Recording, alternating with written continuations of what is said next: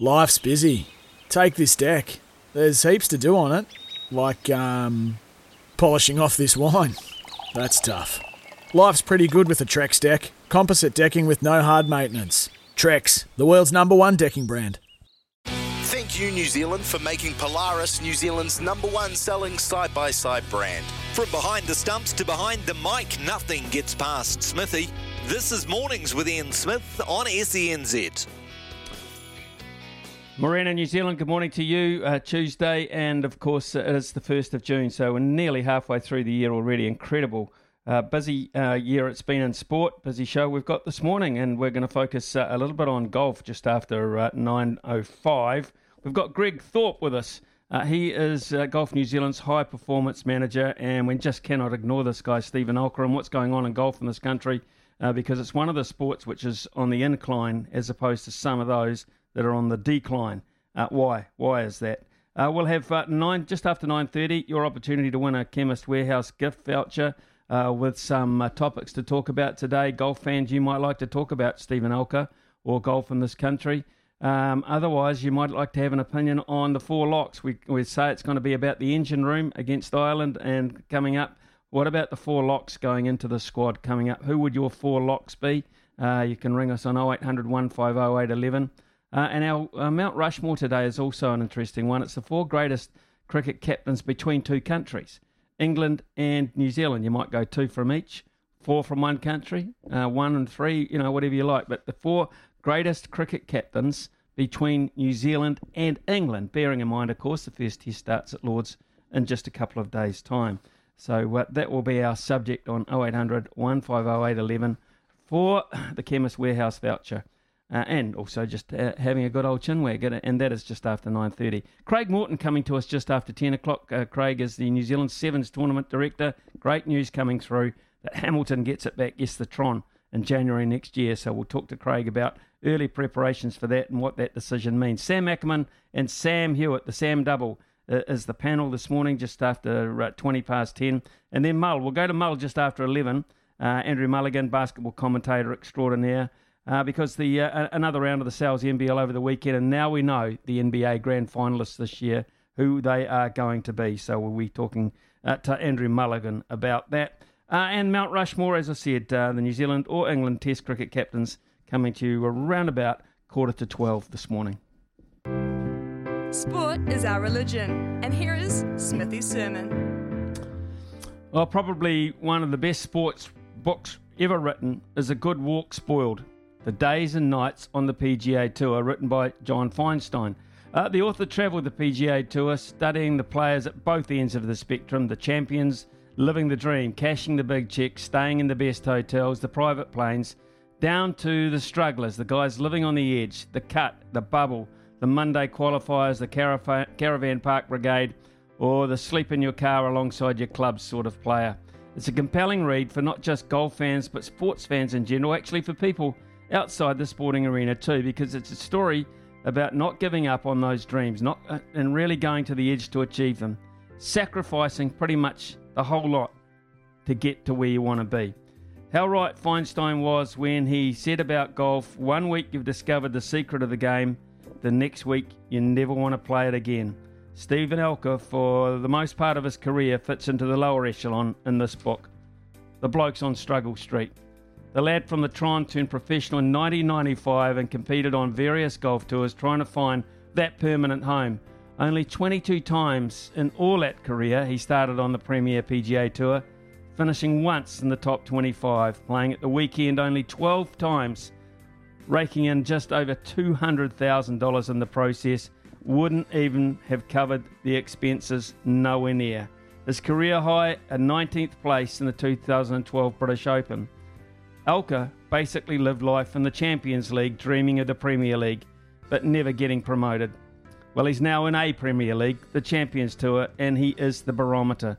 The likes of Ernie Els and Bernard Langer have gone from who is Steven Alker to who the hell is Steven Alker to that bloody Steven Alker again. It's priceless stuff. The 50 year old kid is rolling in success and starting to roll in cash. He's found his happy place after a thousand good works have been spoiled, and with it, he's now an inspiration to us oldies to get back out there tomorrow. Golf is a survivor amongst some sports in decline. Alker is a reason why.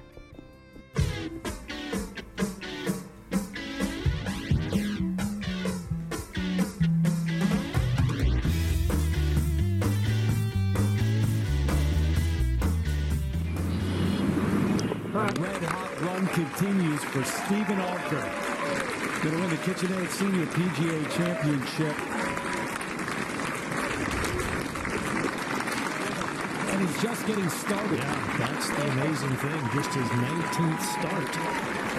The PGA Tour champions. Yeah, it is the amazing thing. He is just getting started. He's just turned 50. He's only been playing with these blokes in this league for around about eight months. It's quite a staggering story. And it's a story I'm sure that uh, our first guest this morning will be enthralled with as well and pleased about because he's Greg Thorpe. He's the Golf New Zealand High Performance Manager. Uh, Greg, good morning to you. Uh, just fantastic. It just keeps happening. Yeah, it does, and, and it certainly is fantastic. It's um, it is quite surreal, but of course, uh, as you said, he's an overnight success after 30 years. Uh, and I think, uh, you know, great for golf. Great to see someone uh, doing what he's doing. It's very inspiring. Greg, you're the Golf New Zealand High Performance Manager. Please tell us what that role means and, and what kind of uh, level of golf you're involved in. Well, the role's got really two parts. Um, we run a talent development program at Golf New Zealand, and uh, alongside of that, our national teams travel away. Those teams are predominantly amateur teams, um, of which Steven was probably last involved in, in 1990 uh, uh, during the uh, uh, Eisenhower Trophy. Um, but uh, apart from that, we also have our Olympic campaign, and um, you know, while while he's uh, been on the radar for that in the last couple of Olympics, he's he's probably got um, other things in mind now. They need a senior Olympics for players like him. Greg, uh, I, I look at Steven Alker. We've interviewed him two or three times actually, as he's had the odd win from time to time, and uh, he just keeps it pretty simple. I mean, his thought process seems pretty simple, and, and he's reached a, state, a space in his game where he's just comfy. But uh, you know, as we've pointed out, it's been a hell of a struggle, a struggle which a lot of blokes would have given up on a long time ago. Yeah, potentially. I mean, I think he, he's found a space in America where he can still make a living at that at that level that perhaps isn't so um, obvious in the media. I think he still had a very successful career, um, as you might say, a journeyman professional. But one of the keys to his success has been uh, his ability to stay fit. He is, um, as you can see, he's um, there's, there's not a lot of extra parts on him. He's uh, remained very fit and, and, and active, and, and he prioritises that in um, his his time when he's preparing and, and playing, and I think that's um, you know coming to fruition now for him. What is the secret apart from that, though? I mean, uh, what do you see in his game? Uh, you know, as as he continues to knock down these pins and, and hit it down the middle. Well, I think the step from uh, the um, the golf that's played on the major tours, the you know the predominantly four round events, and the, the, the courses are getting longer and longer um, each year. Um, you know, I think the last major was played over seven and a half thousand yards. So that step back into um, perhaps the, the senior courses that aren't prepared um, in quite the same way, where they're perhaps closer to six and a half thousand yards. Um, but couple that with, um, you know, he's just taken that step into the into the over 50s golf, and his game was, was clearly ready. But he's he's, he's you know, uh, from a performance perspective, he's just not missing a shot. I mean, watching over the weekend, uh, he was just playing so well, and, and it's just it seems to have all culminated for him at the right time. Uh, a lot of people say, yeah, it's just um, it's just the old man's league, etc. A lot of people that don't aren't au fait with with that, but you know, perhaps it's not as quite as competitive as it used to be. That may well be true, but uh, I look at uh, some of these guys that, that play in this league, and the, and the reason they continue to play uh, the Champions Tour because they can't leave the game alone. They can't leave the competitive edge alone. Oh, it's certainly very competitive. I mean, you look through those names; they're, they're champions of the past, and uh, he's done so well to to even be in that space. You know, he, he took his opportunity, didn't he, to to get on that tour, and he has run with it. But um, gee, the names that he's playing alongside, I mean, he read some of those names on the trophy out. Um, quite phenomenal, really. But uh, yeah, yeah, almost surreal for him, I imagine. 63, uh, shot 63 to win it on the final day and just basically blew them uh, out of the water. So, I mean, it just continues. And that's the other thing that, that uh, I think surprises a lot of people, uh, Greg, at this point. It, it's not just been a two week, three week, one month period of golden form, it has been coming up eight months now. Yeah, and, and not something you see um, that often with golfers. They they, they tend to um, you know make 80% of their money in 20% of the time. Uh, so that's probably the, the, the most interesting thing about his step into the space. Uh, it's one thing to perhaps secure his card because it is so tough now. That Champions Tour is, um, you, know, the, the, the, the, number of players coming onto that and the caliber of them. It's it's hard just to get a start, for, but for him to step into that space and then maintain that form is um, is quite phenomenal. And look, I, I'm not even sure he'd be able to put his finger on it other than saying that the ball appears to be going closer to the hole and he, he keeps rolling them in too. He does keep putting very, very well in, in terms of, of that. And of course, uh, as I kind of mentioned in my sermon, the, uh, these great names that he's playing alongside all of a sudden, who didn't know were, uh, who he was, all of a sudden see him as uh, more than just a genuine threat. I mean, he's fast becoming the guy they're going after. Yeah, and that's that'll be very clear to them now. Um, if, if it wasn't already before, uh, yeah, he's uh, he's on a heck of a streak, but uh, they realise he's more than that. He's a, a very talented man, and and um, I can only imagine the belief that's growing in him uh, now that he'll be uh, he'll be someone to watch for a few years to come now. So Michael Campbell finished 55th. That's a, a little known uh, fact about that tournament. We're so focused on Alker up the top, but nice to see Michael Campbell back playing uh, some competitive golf. Yeah, it is. Um, you know, we, we remember those days when he was very prominent in the media and, and his, his golf was so exciting to watch. So it'd be lovely to for, for him to be inspired by Steven. Wouldn't that be a, a great story? So, uh, sport needs heroes. I mean, it, it, needs people to aspire to in this country. And uh, of course, we've got Ryan Fox playing exceedingly well. What did you make of, of uh, Ryan's performance over the weekend? It, it, was great. It was great to see Foxy contending again. Um, he's he, he's had a you know he's had a great year for, for a man who's had such a, a, lot of struggle over the last two years with getting in and out of the country with COVID and having to go through his MIQs and what have you. And, and you know he's persevered, and I, I think he's benefiting from that now. It's given him a little edge. He um, when he gets over there, he's really focused on his golf. We all know how competitive he is, so it's it's great to see him there. Bit of a shame that last hole for him, but um, I, I, suspect he's on a, a, a, bit of a tear of form, and I, I, wouldn't be surprised if we see him pick up one uh, in the next few weeks. So, uh, Greg, let's talk about uh, what uh, specifically the, the people that you're involved with as such at this level. Is is do you feel golf um, with these guys to to look up to, these guys to aspire to overseas playing so well? Lydia, of course, you've got to throw her into that bracket. Danny Lee still holding his PGA card uh, so many others plying their trade in various tours around the world. Are we in good heart at home in that regard? We are. I think the key to the players at that level playing well is it, it shows the young guys who haven't yet travelled overseas, haven't yet competed at that level, that um, you know the reality is it's the old two legs, two arms scenario.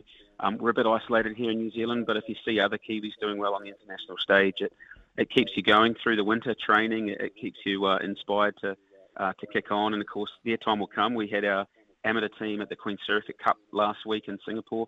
They came second. It had been three years since our women's team had travelled away. So to see them, you know, travel for the first time in three years, and then um, well, they beat Korea only narrowly, uh, missed beating Japan, two of the um, leading female teams in the, in the, in the world. So um, yeah, it's it's just inspiring for them to see, but also for those older players to go, hey, stay fit, keep working, and and Steven Alker's path is not a bad one either. And Nav reflects too, I, guess, on the amateur game. I know my golf club around here in uh, Hastings. It, you know, unless you've got your finger on the button, really, it's pretty hard to get a. It's pretty hard to get a tour, uh, a tee time. Uh, is that reflective around the country? Oh, I think yeah, it's a surprise. I, you know, the um, surprise to people that perhaps haven't booked a tee time in a while, but uh, it has been, you know, the last two or three years with COVID, uh, golf is booming. The the participation numbers are, are through the roof, and you've just got to be a little bit more organised here now to, to secure your tee times. But um, it's great for golf. Great to see that the um, you know the, the, the, performing players are inspiring those um, out, people out in the trenches to, to pick up their clubs on the weekend and give it a go. And, what about really um, the the really young level of golf? You know, I mean, uh, how do we look at uh, the numbers coming into the game? At uh, you know, I, I, look at 10, 10 year olds, early teens. Yeah, we've got our futures program now, or our futures approach to, to junior golf or, or young people uh, playing golf, and um, I think we're in a good space to be prepared for those young people as they're coming into the game. Um, there's a lot of options now for young people uh, in sport and, of course, e-sport as well. So um, we've done a, a, very good job at organising ourselves there, supporting districts and clubs with their youth golf programs. Um, so we are seeing a, an uptick in those junior numbers, and I think through COVID, it's it's you know families getting out there, um, grandparents getting out there with the kids, and we're seeing that through our junior numbers and, and those coming through into programs. Greg, on another matter, um, the LIV Tour, the much talked about breakaway league and the, a part of the Saudi uh, Arabia set up there with Greg Norman at the helm or hosting it anyway. Um, it, it, just looks from the outside here, it's just struggling to take on a bit in terms of its momentum. And, and the key to that, I guess, is, is the, the names, the names to attract people to watch it in the first place. No doubt about the money, um, that's pretty appealing. Uh, how do you see it at this point? Oh, it's interesting time, isn't it? The the PGA Tour has um, been, been so strong for so long. Um, to so to have someone come to that space certainly interesting. I think, um, you know, in terms of the interest in golf, that's a good sign. People are wanting to invest. Um, the reality is, as you say, it's it's perhaps um, it ha- hasn't been uh, as smooth as they would have hoped. But let's hope it does smooth out and, and we get some. Uh, you know, golf is the winner. Let's let's hope that it, it, it is positive for golf, but we're going to have to wait and see how it unfolds. Could it split golf? I certainly hope not. It has. It has the. Uh, it has.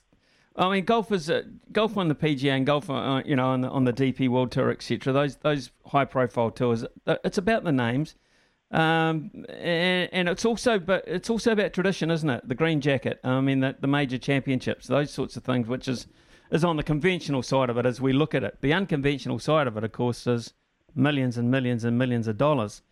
How do you how do you differentiate that? I mean, when a lot of these guys have got enough money to live comfortably for the rest of their lives, but how do they weigh it up?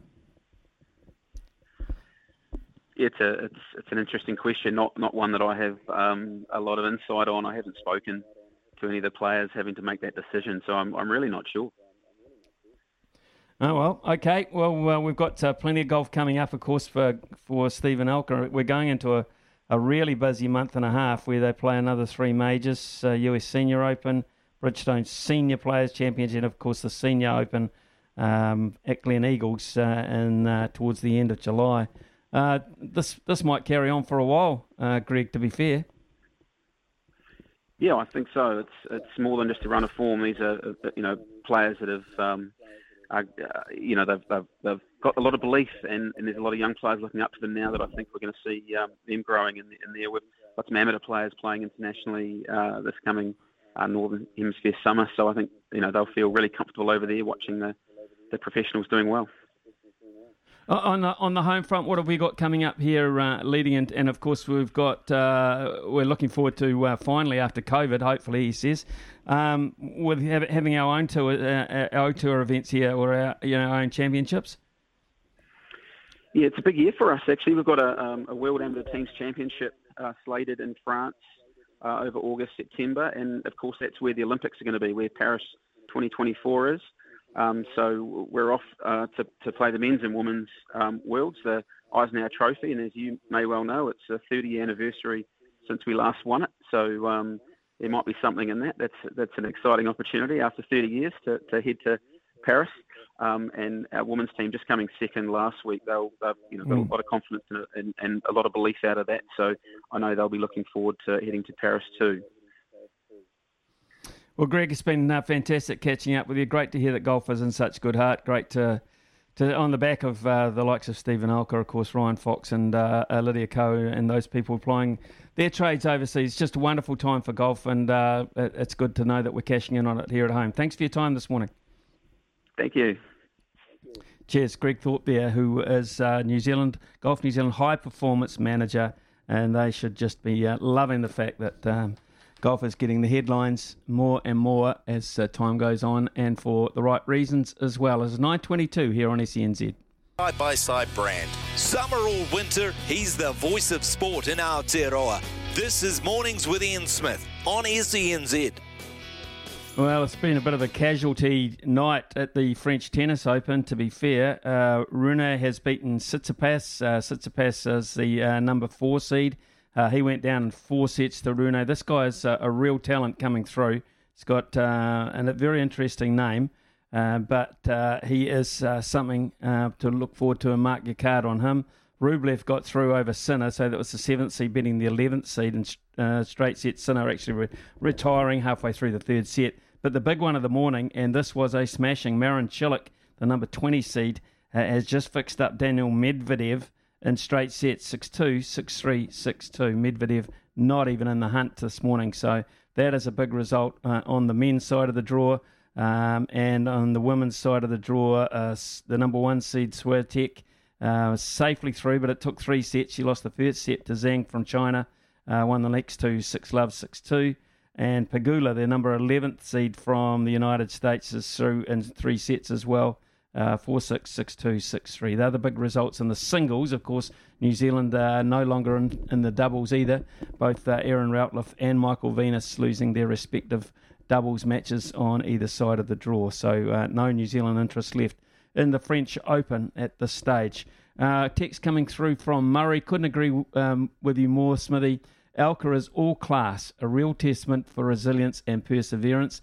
Long may he keep this up. It's great to see him get his reward at this stage of his career. It is it is a story, and golf is not okay. We don't talk about golf as much on these uh, on the station as much as we do rugby, and particularly rugby league at the moment because of uh, the way things aren't going at the Warriors rather than what they are.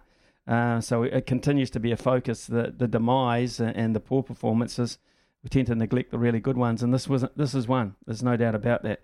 And on that subject, an opportunity now for you to uh, get on the phone 0800 150 811. Giving away a Chemist Warehouse voucher to the value of 50 bucks this morning. Uh, and uh, that will be to uh, the caller we adjudge us to be the best uh, over that short uh, 15 minute window that we're allot for this. subjects today. four locks. the engine room is that's the one that's going to be asked the most questions. The engine room uh, is going to be uh, the one we look at against Ireland. Just how uh, our tight five is uh, shaping up against a pack that's going to be a genuine contender in the World Cup coming up. They'll be a good gauge. So, what are you thinking about our locks for that particular group? Who would you think about putting in uh, at this stage? Do we, we show faith in the older guys and say you play yourselves out of it, or have they done that already in your thinking? So, we'd love to hear that. Um, if you've got a view on Steven Alker, uh, and golf in general. Love to hear that as well. Uh, and uh, perhaps uh, you might be interested in our Mount Rushmore today. Um, maybe you'd just like to give us your, your best New Zealand cricket captains or best English cricket captains and the reasons why you'd like to do that. So 0800 150 811, the lines will be open very shortly. Talkback time with Smithy. Brought to you by Chemist Warehouse. Great savings every day. Call now for a chance to win today's $50 Chemist Warehouse voucher. 0800 150 811. It is 9.33 here on SENZ. Uh, yes, of course, uh, you have your opportunity now, 0800 150 811. Um, any subject you like, but specifically, uh, I've given you two or three to talk about this morning. And John uh, has come in from Christchurch. Good morning to you, John. G'day, Smithy. How are you, pal? I'm look, I'm I'm pretty good actually. I'm I'm just loving uh, talking about the golf actually. To be fair, and and I just I'm just dining out on this uh, Steven Alker story. I know it's not everyone's cup of tea, but it's certainly mine. Oh mate, look, I'm the same. I'll, I'll make a comment on all three things, but I'm only rung up to uh, talk about the golf because I'm the same. It's just it's it's just awesome to be able to get up in the weekend and sit down after you, even if you played your own game of golf, and just sit down and watch the boys performing really well. And also, it's really good to see Danny Lee actually put in a decent performance over the weekend. But um, seeing mm. Foxy and Steven Alker, mate, it's, it's a pleasure to watch. And it just reinvigorates the sport. Um, get up and watch it and enjoy it and just embrace them doing so well. Like Alker's just sensational. How good is that? You know? And uh, even Foxy, you know, like it's just a shame yesterday that um, he had, uh, or the day before it was, I guess, and he uh, having that double bogey on the last, which cost him another victory. But by crikey, it's, uh, it's awesome to see them all going so well and just the consistency that they're putting in. And, you know, it's, uh, the thing that I'm loving and really enjoying out of it the most is seeing these guys playing in the majors. And um, the more that Foxy gets into the majors, it just puts a whole different perspective and an enjoyment factor as a viewer and a golf lover um, to get up and actually watch these guys doing it and performing in it. You know, it's awesome. Oh, look, I, I, totally agree, John. You know, I watched. I, I, I confess to this. I was a bit. I was a bit shady yesterday because I watched uh, golf for about. Well, it was nearly like eight hours in a row, watching uh, Ryan Fox almost from the first tee, right through to the end of Alker's coverage as well, uh, and doubling up and trying to do the show at the same time. It was just like, man, I, I don't care. It was just to see a New Zealander at the top of the leaderboard uh, the whole time. Fascinating. Oh, look, it's awesome, eh? And I'll tell you what, I, I would have done exactly the same, but I've got this bloody problem that work gets in the road, you know. It's, it's a damn shame, otherwise I would have been doing the same. But, you know, just as, a, as an avid Kiwi um, sports fan, you know, like I'd support any sport in New Zealand no matter what they're doing where in the world, and it's just a pleasure to actually watch people, as you say, at the top of the leaderboard and performing at the best that they can. So, um, and, and just excelling on the world stage. So, brilliant to see. But um, on a couple of the other points here, mate, just one thing I'll make about the rugby and the weekend. Like I'm a Crusaders fan through and through, and uh, but seeing that Moana Pacifica game in the weekend, it's like one of the most enjoyable um, games and best results I've seen in sport for a long, long time. That was just a passion and the just the probably the thrill that came out of all those people. When you're seeing old BJ and the likes of those guys and Michael Jones, the thrill and pleasure on their face, it was just unbelievable. So well, it just emphasises it, it just emphasises, John. You're so right. It just emphasises, uh, you know, the hard work, the grind. Those guys, uh, you know, that you mentioned Sir Michael Jones, Bryan Williams, uh, and and those other people involved with him who probably thought when this was dreamed up that it might not, never come to fruition in their lifetime. It was such a slow moving process. All of a sudden, they've got it, um, and and then and they're not they're not missing out on it. Uh, John, thanks so much for your call this morning. Um, we've got to move on. Um, uh, John from Christchurch there. Zaid from Auckland. Zaid, good morning to you. Good morning. Um, when you were talking about the New Zealand England captains, um, how Yep. many captains are you allowed from one country for your Mount Rushmore? Like, could you have three from New Zealand and one from England, or was that too many? Abs- absolutely, uh, Zaid. You can have three and one. You can have four and none. You can have two and two. You can do. You can mix them up however you like. But I personally Okay, have gone for two from each. But uh, you give us yours, Okay, Brendan McCullum, right? Kane Williamson, Right. Ross Ta- Ross Taylor, and Joe Root. Ross Taylor and Joe Root. Okay, so that's um, there's three in there, three in there that didn't make mine. I can tell you right here and now. Uh, why did you go for um, Brendan McCullum? Uh, uh, can you tell us that, Zaid? I don't know, b- big fan of him, I guess. And then Ross Taylor and Kane Williamson have done a good job with New Zealand, obviously. Yeah, uh, Ross Taylor had uh, an abbreviated period as captain. We all uh, know about that. Um, but certainly his uh, last hurrah was not a bad one. Uh, and he was also still remains to be the last New Zealand captain to beat Australia in Australia as well. So uh, plenty of merit in what you say there, Zaid. I, I got to ask you, the Blues, the Blues, the Blues, the Highlanders this weekend. Blues Highlanders. Yeah, um, I was watching the Highlanders. They were pretty poor that second half against the Rebels. Um, I think the Rebels wanted a bit more. And the way the Hurricanes played against the Force on Saturday night, they're not beating the Brumbies either in Canberra. If you can't beat the Force and you can't beat the Brumbies, I know Moana beat them, but the the Brumbies are a different beast in Canberra. The Blues struggled against them a little bit. Crusaders struggled against them. Highlanders and Hurricanes both lost to them over there. Um, and I'm looking forward to the State of Origin next Wednesday. Um, some good new players, uh, Jeremiah Nanai and um, Selwyn Cobbo. Um, I'm looking at the good half pairing of um, um, Cameron Munster and Daly Cherry Evans, Kalyn Ponga, and I'm loving the. Um, I think that's probably why I've got into Queensland. Why I've been supporting Queensland from this from a while ago was um, now who are coaches. That's why I got into Queensland was Billy Slater, Ca- uh, Cameron Smith, and Johnathan Thurston, and now they're all the coaches. So all the old boys Yeah, are just joining all the uh, coaching ranks for um, for Queensland now.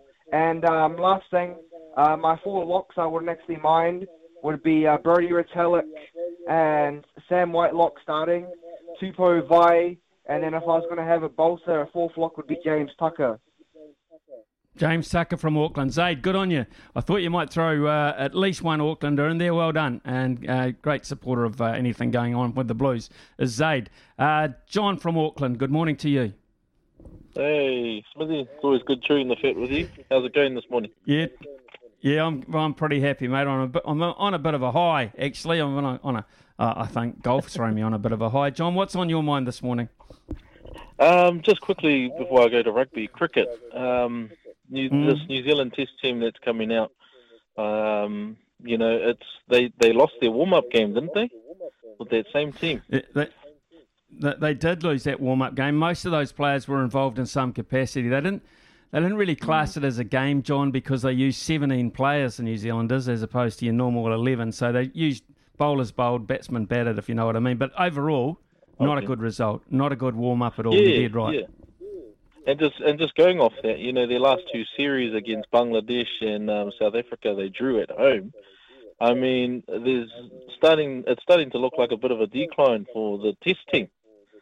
Um, and uh, and I'm a bit afraid, you know, with this new form of energy through Baz in the English cricketing ranks, they actually might win the series. Um, but I'm Yeah, hoping that the yeah. momentum and the experience that we have in the New Zealand Test team can come through. But yeah, it's it's it's just looking like they're on a bit of a slide at the moment. How do you see it, Smithy? Uh, yeah, I do actually, John. I, I, I think we're there for the taking, if you know what I mean. And I think the, the signs of that were there during our home summer, to be honest, where we're usually quite an impregnable side to break down. We we certainly weren't. And the loss to Bangladesh, whilst people say it was just a one off bad week at work, but.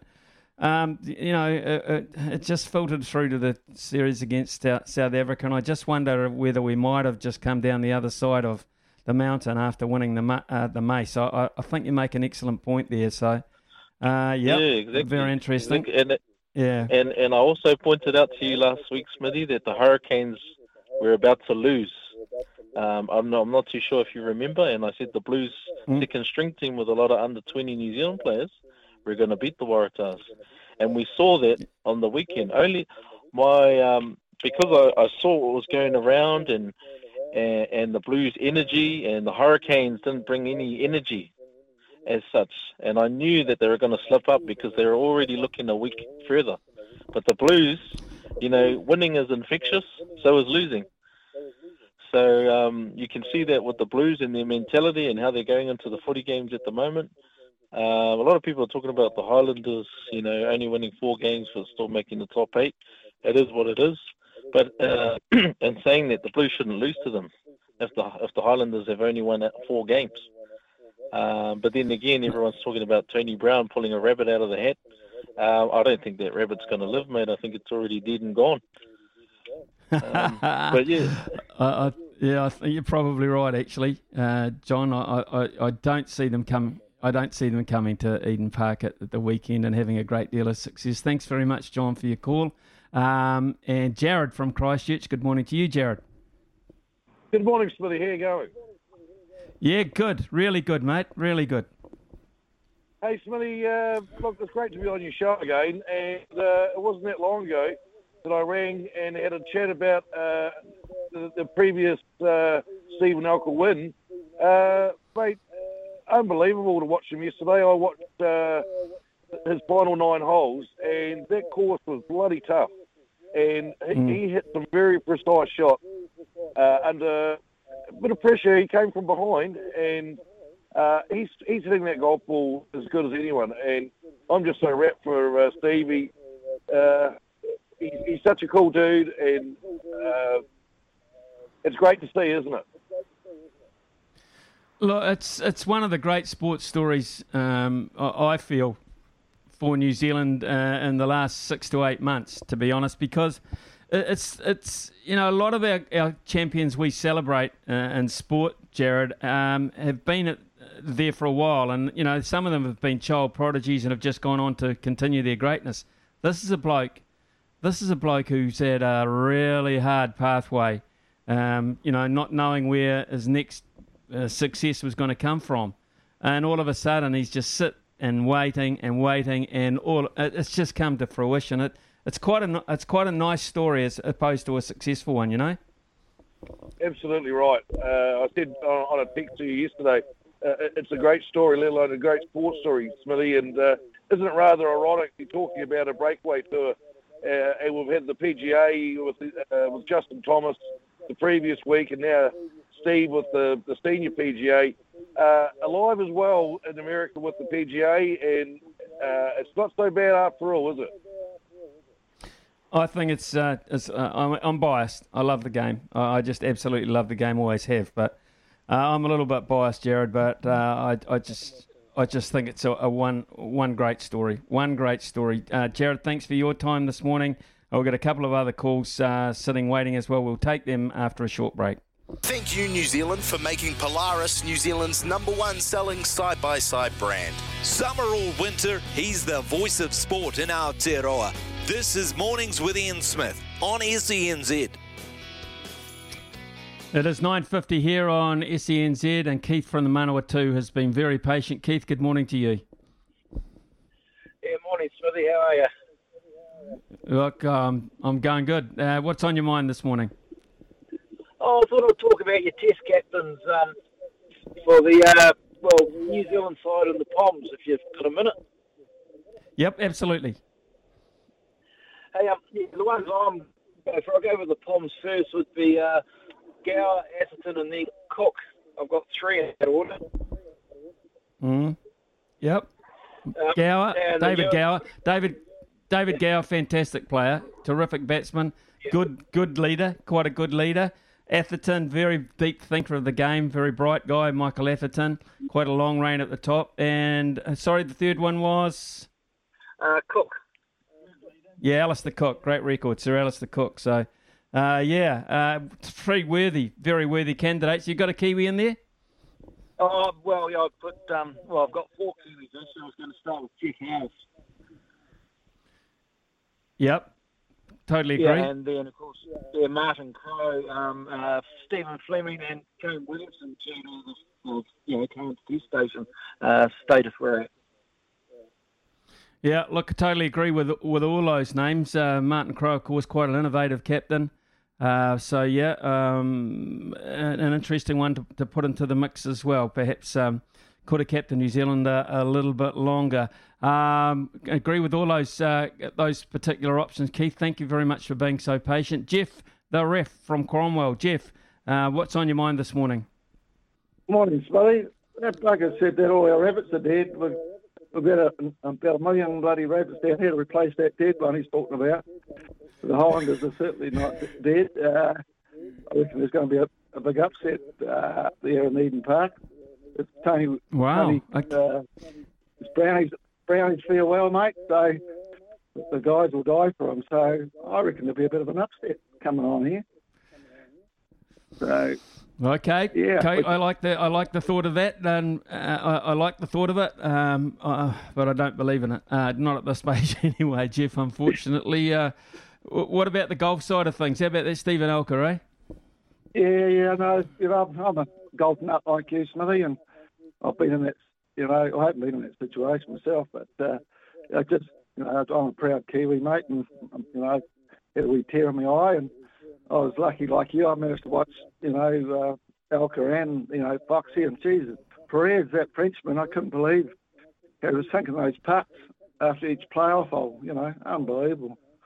I mean, well, I thought it, well, the putt he made to the, the putt he made to win, uh, to get into the playoff was unbelievable as well. I mean, I just could not, I could not believe Perez sinking those putts. Jeff, you're absolutely so right. Uh, thank you very much for your call this morning. We'll make a decision on the voucher very shortly. It's nine fifty three. New Zealand for making Polaris New Zealand's number one selling side by side brand. Summer or winter, he's the voice of sport in Aotearoa. This is Mornings with Ian Smith on SENZ.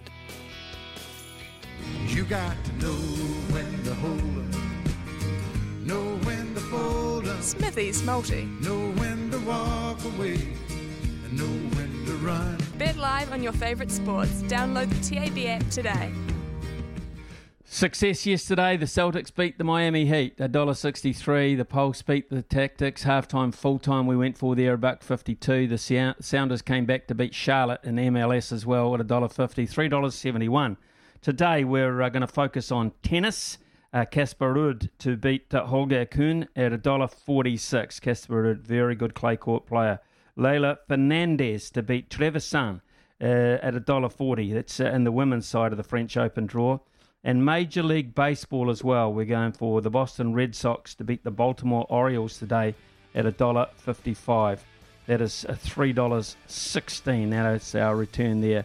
Uh, a number of texts coming in. Keep them coming in on double eight double three with your Mount Rushmore, England and New Zealand cricket captains. The best performed, best uh, records, perhaps you might have uh, one way or another to think about it. Uh, we'll be back very shortly after the news with Rugby Sevens. Great news there. Thank you, New Zealand, for making Polaris New Zealand's number one selling side by side brand. From behind the stumps to behind the mic, nothing gets past Smithy. This is Mornings with Ian Smith on SENZ. We've thrown so much at them as Fluhler once more. Oh, now she's having fun as Stacey getting through the gap. Stacey Fluhler. Player. A long, long time they've had to wait to play a World Series event in front of their friends, their family, their home fans. And they have delivered. Well, that's the sound of the Blackfern Sevens winning back in 2020. After a two year layoff due to the pandemic, the Rugby Sevens party is about to return to Hamilton. Uh, I say about to, it won't be till January, but it feels like it's tomorrow. The timing couldn't be better for New Zealand's All Blacks and Blackfern Sevens, who are really going well in their return to the World Rugby Sevens series. It'll also bring a really welcome boost to the Waikato region as the tournament is set to return to FMG Stadium January 21 22. Joining us uh, to talk about that announcement uh, and plans going forward uh, is the New Zealand Sevens Tournament Director, Craig Morton. Good morning to you, Craig. Thanks for your time. Good morning, Smithy. How are you?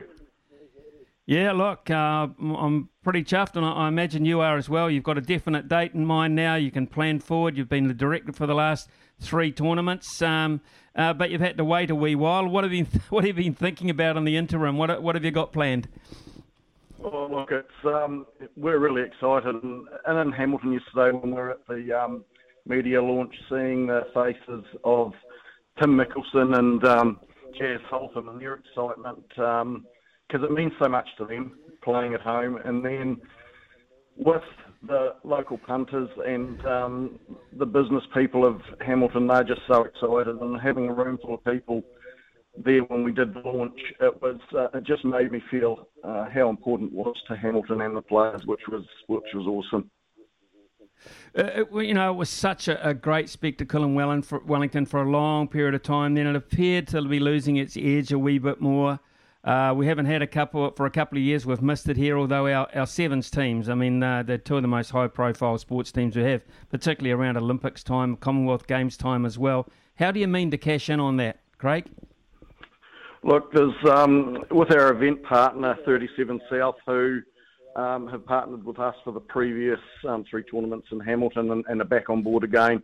We're looking at um, exactly what we do around that uh, that event side uh, particularly the party side, the family entertainment zones, uh, and the hospitality offerings. So there's a lot of work about the start, or has started already, Smithy, around what we do and how we do it, and best capitalise and make it a, a, an awesome weekend for everyone. This is uh, what over a two-day period, as opposed to what a long weekend. Is that right? Yeah, it's a two-day period. Um, There'll be 79 games in those two days, but the difference is from the previous tournament, we're doing it over two fields so we can reintroduce the quarterfinals and not make the day so long uh, for the punters, and it's, it's just a way more enjoyable. There was um, some talk of going for three days, but it's just it's just too hard on the punters and a, and a massive commitment for everyone else to be involved over that period of time. So, for those people that know uh, that don't know the Hamilton setup, is that we've got FMG Stadium. What's the second ground you use? Is it the, the club rugby ground over the back of the stand, or something that you can lock off? No, it's a Willoughby Willoughby Park ground at the north end of the ground, behind the corporate boxes, to the end of the ground, down the opposite end to the big screen. So we'll carry on using. Right. Um, the second field behind the stand that you're talking about, Smithy, as um, warm-up spaces because having having 28 teams, it's just a, it's just a lot happening out there, and warm-up spaces is critical. Plus, we've we've got to find another space for the family zone, which we'll probably go to Fraser Tech, but working through that now, just to make sure um, make sure everything works because the families are a big part of this as well. Uh, in 2020, we had 28% of uh, the uh, crowd were families, so that's a massive part of it for us as well as the family side, uh, as the party side. So, uh, with that in mind, uh, and, and as you say, it's a family thing, and- and kids get bored, and, and toddlers get uh, need a lot of looking after, etc.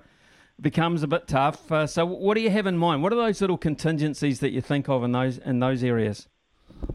What we're looking at doing, and we and we did it the previous um, three iterations in Hamilton, is we'll have various themed rides and theme, basically a theme park in the family zone for the kids, which is split off from the party zone, which will be R18. So they'll have their own they'll, have their own little area, which has worked really really well in, in the previous tournaments in Hamilton. Okay, let's uh, let's look at um, the other thing about it. I suppose um, is promoting heroes. I mean, uh, and we have heroes and heroines, don't we? Uh, in the sevens game, you mentioned, uh, of course, uh, Tim Mikkelson uh, as being he's like, like he's been in there since day one of our sevens program. But w- we've really got a, a seriously good marketable proposition, and particularly in the women's side of things. So, how do you look to to use that? Look, and and we all know that the high profile um, that these two teams have in, in New Zealand and across the world, to be fair, and our marketing team will work really hard with uh, within each of those sides to promote this. And, and and I know there's a real excitement if you saw the, the press release out this morning to show that Eden Park sold out for the All Black Ireland Test match and Sky Stadium sold almost sold out and Dunedin's been that way as well. So there's a real desire to do that, but we'll certainly be utilising the players and the players in the sevens um, programs are, are so happy to do anything we can to promote this event. So they'll be out and about as well. Smithy. Let's look at look at uh, participating numbers, uh, and I say this uh, under the head of uh, bringing uh, things into the the, the Waikato uh, larger community as such. How many teams participating? How many uh, spectators aside? What what kind of numbers are involved in the tournament? So we're, so in terms of the tournament, there's there's 12 women's teams, 16 men's teams, and in total there's the equivalent of two referees teams. So you're looking at around 510 players, 32 match officials, 150 volunteers, and you're looking around staff working over that weekend, around a thousand staff working around the, in and around the venue to make to make this all work. So it's it's a real beast, and um, there's a hell of a lot of work pulling it all together. But um, we know that we've got the formula to do this, and it's just a matter of tweaking it to, with the second field, playing field, and what the family zone looks like now going forward. Uh, the days gone of, of it being, um, you know, a party as such in the regard that it was in Wellington, the dress-up party. Um, you know, and to be fair, there's, there's a lot of uh, a lot of booze involved and a, a lot of frivolity involved. Is that kind of theme gone, Craig, in today's society? It, it has. Like you can still go to the sevens, and it's proven over the last three years that you can still go and have fun. Um, you you can be a rugby purist, you can be a family going along, um, or you can be a party goer and, and have fun over the back at um, Willoughby Park and in the bars and restaurants that, that uh, they'll have over there. So it's interesting because I was talking to the inspector of police yesterday at the launch, and um, over the last three years in total, I think we've had about five evictions. Um, so that's so that's been we can see that it's been kept under control, and with liquor licensing legislation, we're very respectful of that as well. So will, will tickets? Uh, you have a, a free ticket, uh, pre-sale tickets going uh, at any stage, or, or packages you've got for the fans wanting to attend? Yeah, so what I what I can tell you at the moment is um, we will be going on public sale on the 13th of September, and we're just working out around priority offers and that sort of thing in the next um, month or so, Smithy, to see what that looks like. But we'll certainly be keeping everyone updated as we go through the process. Volunteers are always a, a big factor in any big type of event that we host, particularly in the sporting area. Uh, I would imagine uh, you, you, rely on those pretty heavily, but uh, you get well supported with them. Um, very lucky in Hamilton. It's um, they have a lot of events around that area, and they have a really good volunteer um, network. So attracting the 150 volunteers is challenging, but we but we always get there. So each of the um, teams have to have two team liaison officers to look after them over the period of time because they're in the city, ranging from um, around seven days leading into the tournament, and then they leave the following day after the finals and head to Sydney for the um, Sydney leg. So, how does it logistically or um, technically, how does it work with, with Hamilton be con- continuing to be the host at this point? I mean, sometimes you, you, like to take these things on the road and try and get uh, take them a little bit more countrywide, but uh, do the councils have to get involved? Do you have to underwrite things to get events like that these days? Yeah, so we have a we enter into an agreement with the council and work through that. But what's happened now is the current cycle, this current four-year cycle with World Rugby. Um, this is the last tournament, so we're now mm-hmm. waiting to hear from World Rugby to see what the process is to secure tournaments going forward and um, what that looks like and what their expectations are. So hopefully we get that information uh, late June, early July. Would they ever ever have the infrastructure to hold a world event like this in Fiji? For instance, when you look at what Sevens Rugby has done to Fiji, when you look at uh, just the two games of Super Rugby that have just been to Fiji, and you look at the crowds, the enthusiasm, is it ever a viable option, Fiji? Um, look, I think it could be, and, and, there has been discussions with them while we're going through this series until we're um, hit with COVID around having um, one or two of the leagues over there. But unfortunately, with COVID striking and um, all the countries locking down, it sort of went off the table. But um, I think, yes, certainly it could, Smithy, at some stage. Right. The other thing that uh, you touched on before, Craig, is uh, the terrific news that has just been released, is, uh, uh and um, there are press releases available. Uh, the sellout uh, for the first test, the All Blacks against Ireland. Now, this is great news, I, I, I think, for not just New Zealand rugby, but the All Blacks, uh, the Irish, and the game, particularly on the back of we thought it might be just a little bit tough to sell out these games. Yeah, it's, it just shows the desire that the, that uh, the New Zealand public have of having getting back to live events, Smithy, and um, certainly selling out in the short amount of time it has. Um, it surprised me personally, but um, I know there's some people that work in the marketing team that weren't too surprised, but um, long may it continue. And, and, and having live sport back again is really exciting. And um, in my position, being able to work on something like this is special as well. And all the other people that work on it as well are really excited. Within New Zealand rugby, Craig, how much how much time would be devoted to the fan experience as such? uh, a significant amount of time, uh, Smithy. We've got um, a crew of people in our events team that um, are working on the customer journey and have done a lot of work on the customer journey over the last three years. And I think you'll find some of the things we'll be doing around the test matches this year and the sevens, um, you'll see a, a, different look and feel around that customer side. But it's very important, as you'll appreciate, being a, an avid follower of all sport. Yeah, well, I, I do, um, and you know, actually having a radio show as well, you, you, you tend to ask for feedback from time to time, Craig, as I guess you do, guy, in your industry as well. And uh, uh, there's a lot of um, lot of reasons that, that people don't go to big events, and, and that's that's your, that's your ballpark. I mean, uh, do you get much feedback? Uh, do the public come back to you at all on things like cost of things, things like um, you know practicality around the stadium, access to stadiums, things like that? Do, you have to do exercises on those kinds of things all the time? Absolutely, reviewing that with our, with our venues in the cities.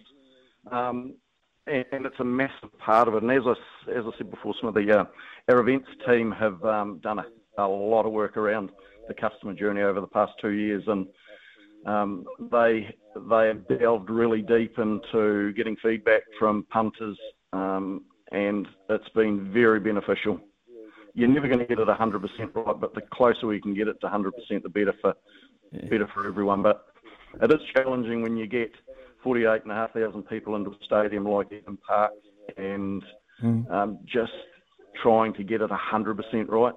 But we're all doing our best.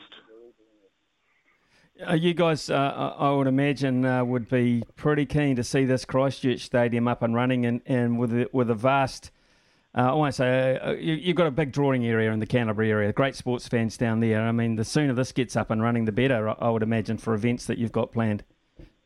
Yeah, I think everyone's excited about the, the new stadium in Christchurch, and um, it, has got a, a, reasonable capacity as well. So um, it'll be just interesting to see when it's turned on in terms of um, the completion date. Well, maybe one day they might uh, have a sevens uh, weekend in Christchurch. That would be good, Craig. To think you could take it How down to the South Island in a, bra- in a brand new stadium, it would be fantastic. In the meantime, though, it's back at Hamilton, 21 22 January next year congratulations on securing that. Uh, look forward to uh, having a chat to you closer to the time. Uh, all the best, and thanks for your time this morning, mate. Thanks, Smithy. Really appreciate it. Che- cheers. Craig Morton there, uh, of course, and his role as the Sevens Tournament Director for New Zealand. Uh, and yes, the Black Fern Sevens and the All Black Sevens will be on show at home in Hamilton at those two stadiums around the FMG area back to back uh, 21 22 January. Get involved in that. Uh, when the tickets come out, get in line very, very quickly. It is 10.19 panel next. He's the voice of sport in our Aotearoa. This is Mornings with Ian Smith on SENZ. Big talk, big opinions, the panel. Well, it's panel time with uh, Sam Hewitt and Sam Ackerman, and thank God they know what day of the week it is because this morning I said it was the 1st of June uh, when I started the show, and of course it's still the 31st of May. What a goose. Uh, and that is old age setting, and it's nothing uh, other than that. So, good morning to you, uh, gentlemen. Uh, Sam Ackerman, first question I've got for you is Uh, if Michael Maguire gets axed from the Tigers, and I'm looking at headlines on uh, Sky Sport this morning saying that he probably will be. Would you like to see him at some stage with the Warriors, given that he's also the Kiwis coach, Sam Ackerman, or will he still be the Kiwis coach?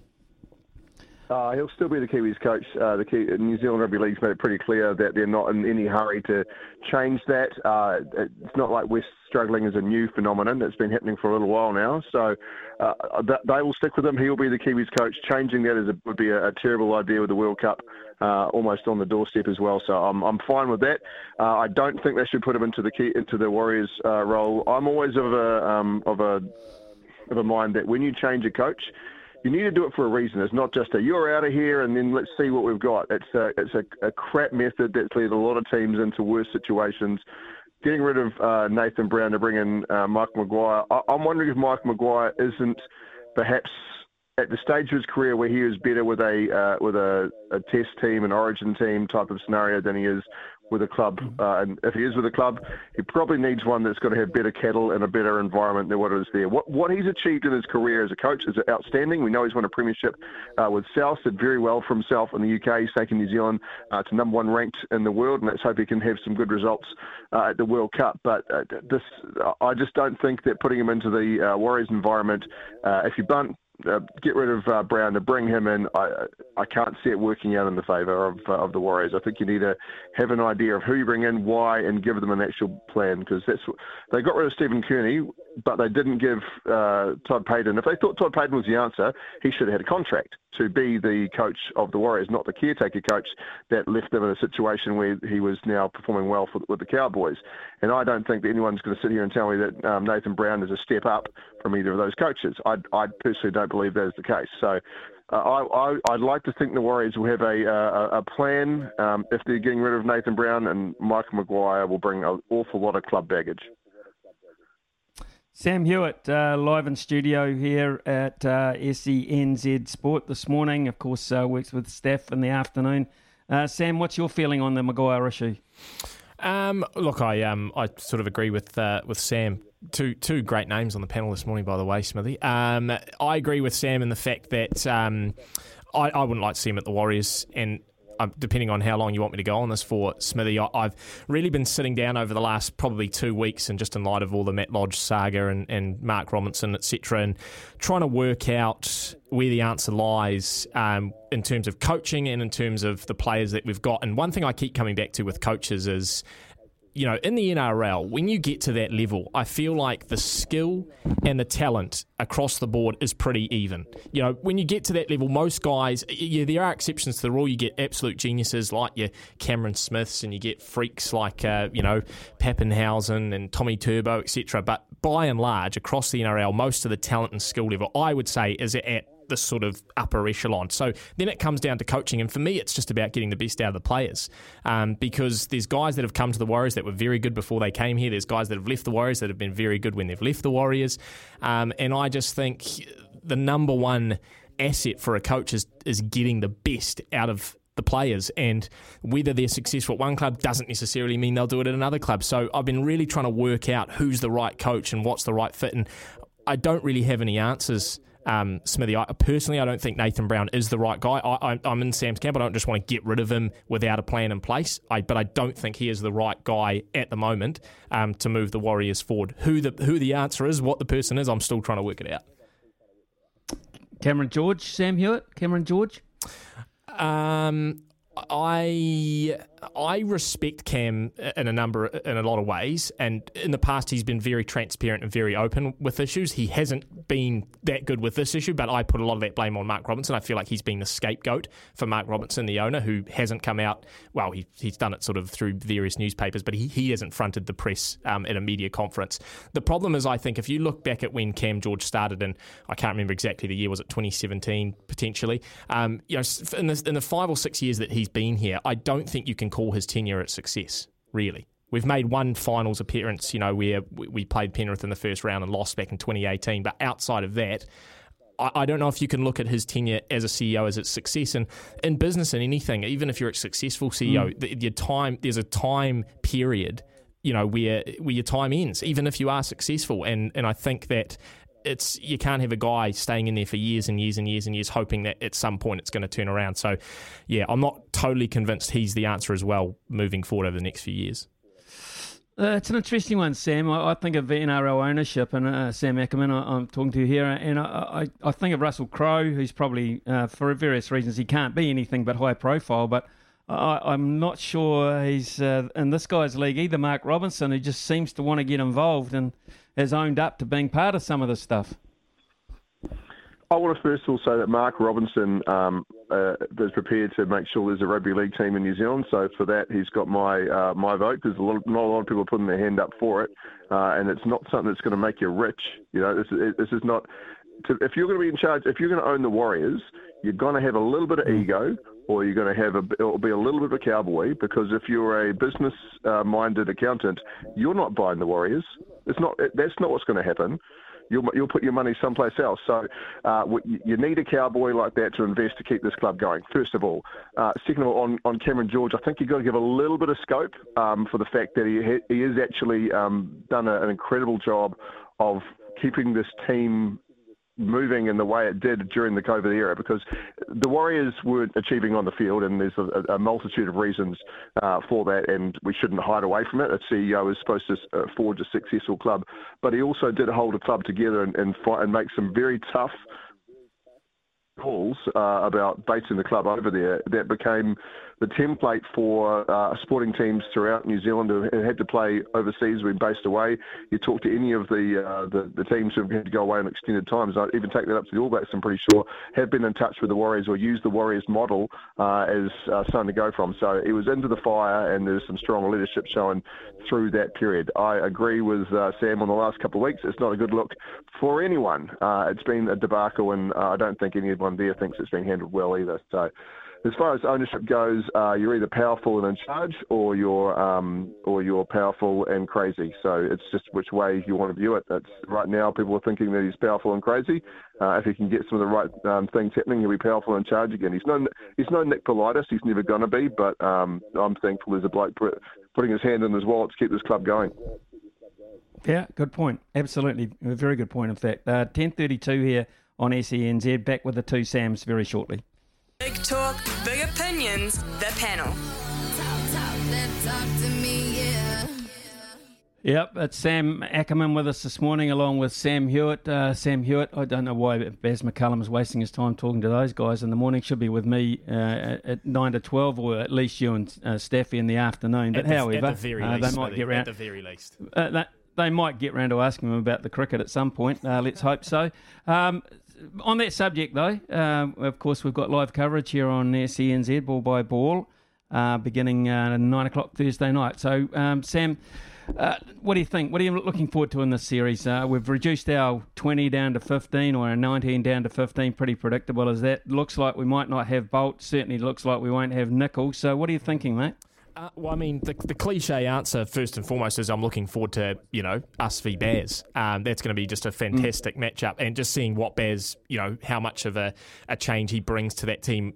Obviously, he hasn't had a lot of time, but yeah, just, just to see how that all develops is going to be very interesting. Um, look, I, I'm actually quite excited to see Matt Henry, and I know there is some there are some cricketing fans out there who you know don't rate Matt Henry, but I mean you know he, he performed well against South Africa um, here back in New Zealand, and I think the last time we were up there last year, Smithy, it was Matt Henry who got man of the match in that second test.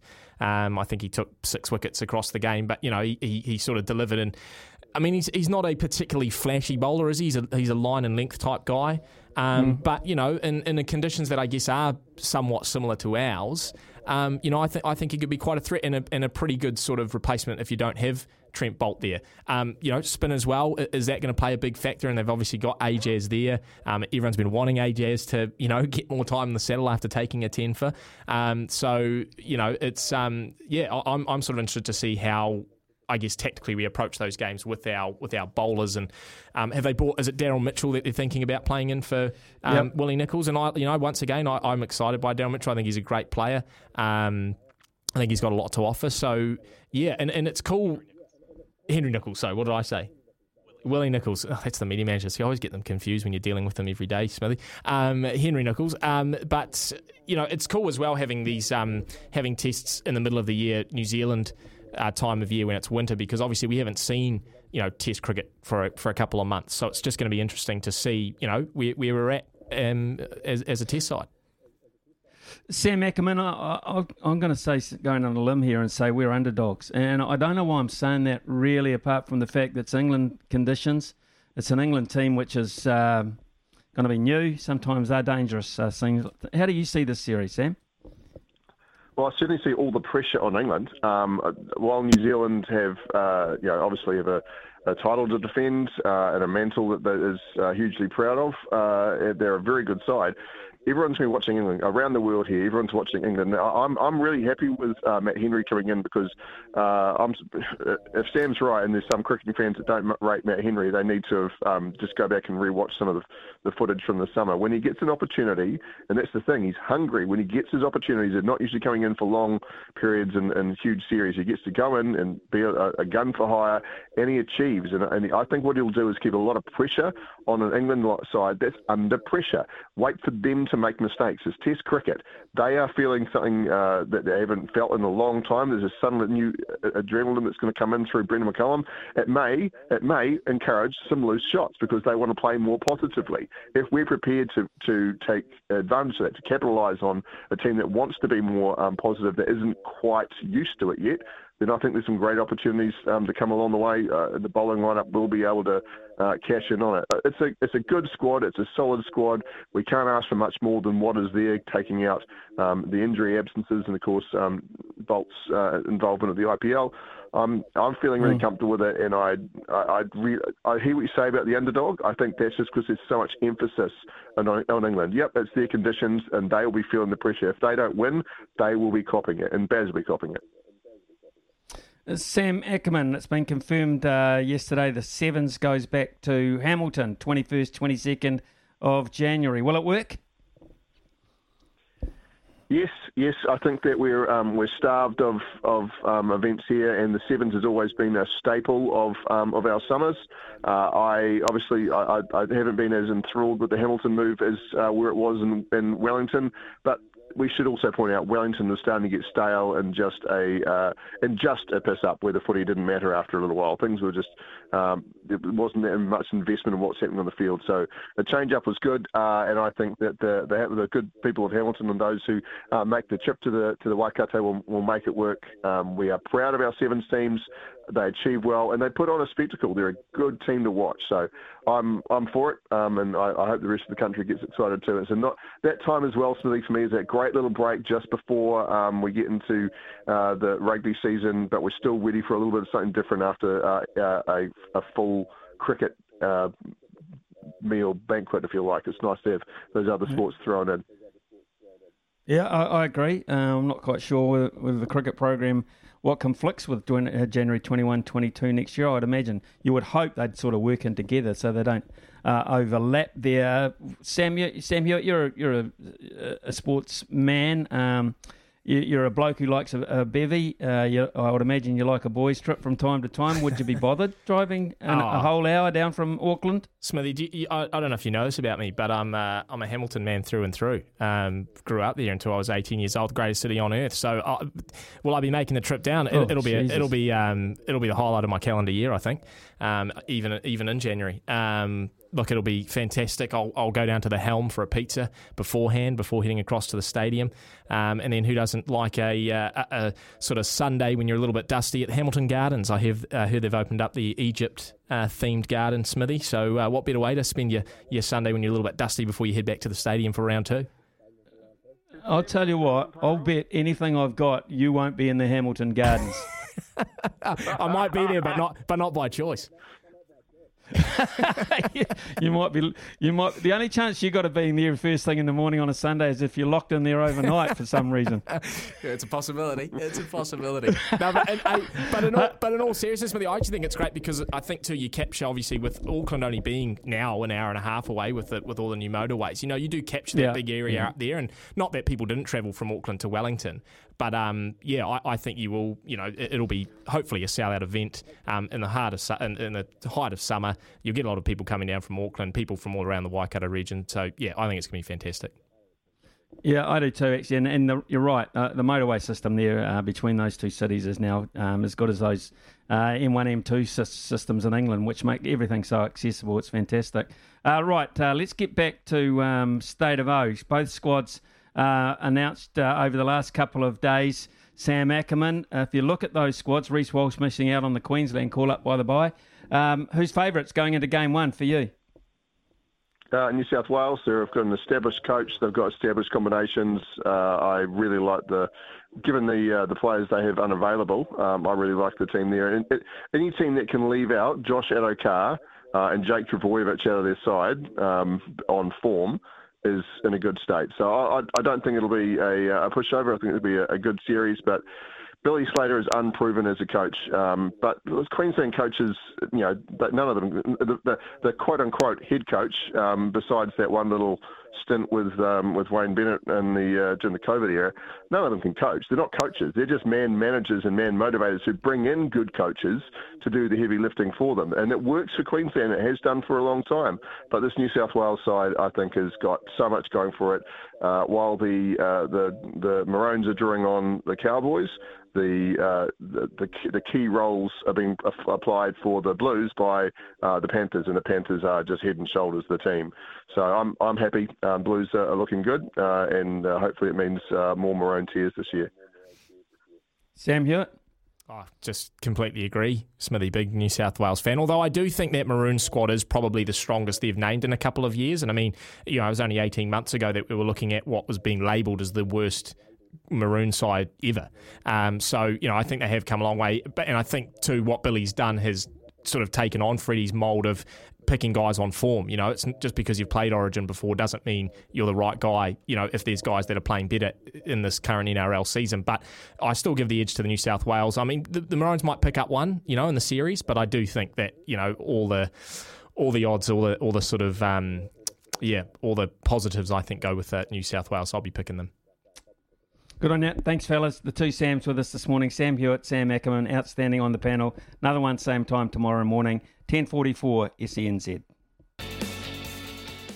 Thank you, New Zealand, for making Polaris New Zealand's number one selling side by side brand. Summer or winter, he's the voice of sport in Aotearoa.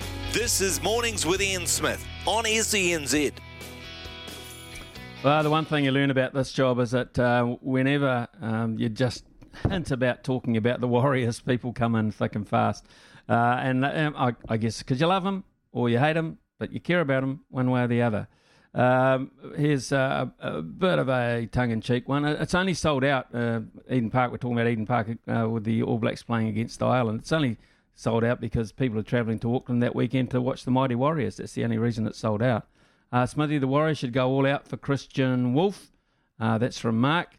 Jamie says Shane Flanagan, coach, Brown as assistant coach. So, I mean, there's just so many uh, opinions on the Warriors that just uh, is a daily, a daily saga, to be honest. Big ups, says Charlie, uh, for Steven Alker's caddy on the corn. He's been there with him since 2019 on the Korn Ferry Tour, so stuck with him. Uh, his name is Sam Workman. Uh, you need to have a good bagman, and that is uh, seriously true, Charlie. Uh, and here's a bloke who is actually cashing in now on uh, the faith that he's shown in Steven Alker because it's uh, been such a hard ride up until this point. Uh, captains, um, for uh, a couple of people have come in and uh, given us an opinion on the captains as well. We've been talking about this morning. McCullum, Fleming, Atherton from Chris.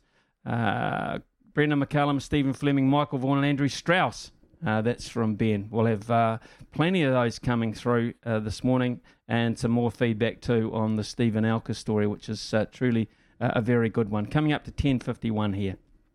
Summer or winter, he's the voice of sport in Aotearoa.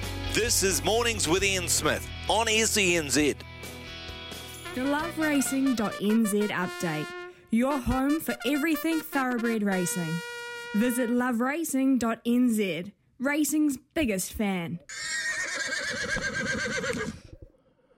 Usually uh, Tuesday's uh, a bit of a quiet day to talk about racing uh, within New Zealand and Australia, by the way. It's just a sort of a holding day, isn't it, really? But Louis joins us this morning. And uh, Louis, sometimes uh, we have to talk about track conditions and track problems. And uh, something happening in New Plymouth, which is not too good, or what? Yeah, you're right, Smithy. It is a it's a real holding day today. There's not even a tri- trials going on, so do we jump out around the country, uh, and then obviously just business as usual at all the different training centres. But New Plymouth, you, you, will recall that we had. I actually think you were very very angry about it um, when we've had a couple of race meets binned off out of New Plymouth during summer because of unseasonal rain on hard tracks, or well, you're not having the facilities mm. and the equipment to be able to irrigate and make sure the track was safe. You were hot under the collar at the time.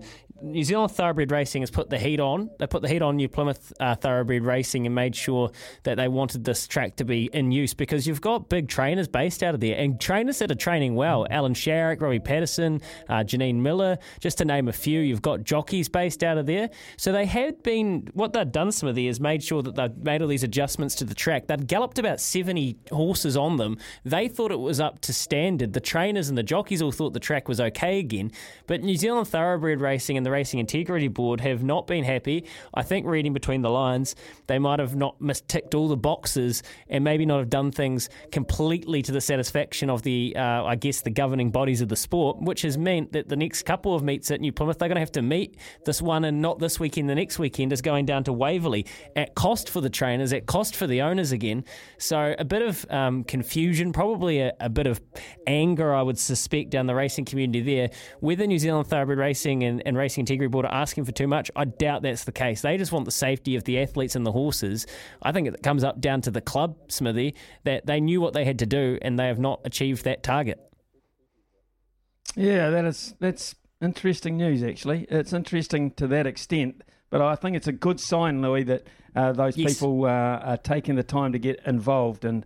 Uh, they mean business, and, and that's what uh, they've been wanting. Direction from horse, uh, from trainers, owners, etc. Is direction from above. That I call direction. I call that direction.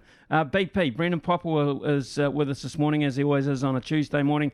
BP, a little bit of a quiet day. The NBA has uh, reached its grand final stage, but we're, we're a day or two away from game one. So, what's on the agenda today?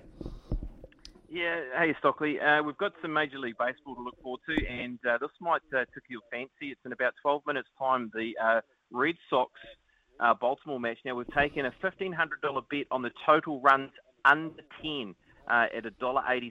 That's been the popular option. That bet including a number of others. So that starts in about 11 minutes. Just want to jump to the cricket, of course, on Thursday. We've seen Hmm. money for Devon Conway uh, for the top run scorer for the Black Caps. Back to the scene where, of course, he scored his 200 on debut. And we've seen money for England. We've seen a lot of money for England in this market. Uh, currently, England sit at $2.13, the Black Caps at $2.80. And the NBA Finals, as you said, punters are liking the Golden State Warriors at the point start. Already we've seen movement uh, in that line of three and a half points. Punters don't think that's enough. They like the Golden State Warriors to win game one. The Splash Brothers are back. The Splash Brothers are back together. Curry and Thompson. Thanks very much to uh, Brent Popwell there, Brendan Popwell there from the TAB. It is uh, coming up to uh, 11 o'clock here on SENZ. Basketball after the break with the one, the only, Andrew Mulligan. Thank you, New Zealand, for making Polaris New Zealand's number one selling side by side brand. From behind the stumps to behind the mic, nothing gets past Smithy. This is Mornings with Ian Smith on SENZ. With the rebound, throws it up in the air, and the Boston Celtics will go to the NBA Finals. They complete a wire to wire victory on Miami's home court. That is uh, good news for Boston Celtics fans. They withstood a comeback, a late comeback from uh, Jimmy Butler and the Miami Heat uh, yesterday in uh, the United States, of course, and now will face uh, the Golden State Warriors uh, in the grand final of the NBA for the coveted rings. Uh, and uh, at this stage, you would assume that the Golden State Warriors might be slight favourites going into it, but uh, the Celtics have a very, very good squad this year. So to talk about that, plus our own local Sal's NBL this morning, we have Andrew Mulligan, the one, the only Andrew Mulligan. Mulls, good morning to you, sir. The Miami Heat close at home, uh, and the Celtics just holding on. Yeah, it was a real game. Good morning, Smithy. It was a real game of momentum runs. And it, it came to the point where I felt as though Miami might just have it in them. And Jimmy Butler, their, their all star, who has been playing at a level that has been unbelievable, and he's obviously been carrying injuries because partway through the series against the Boston Celtics, they're wrapped up. He honestly, he looked cooked. Like he looked absolutely exhausted. He played every single minute, um, every single second of Game Seven yesterday. It came a point where, with about 20 seconds to go, 15 seconds to go, he had the ball. He had Al Horford, the centre of the Celtics, on his heels.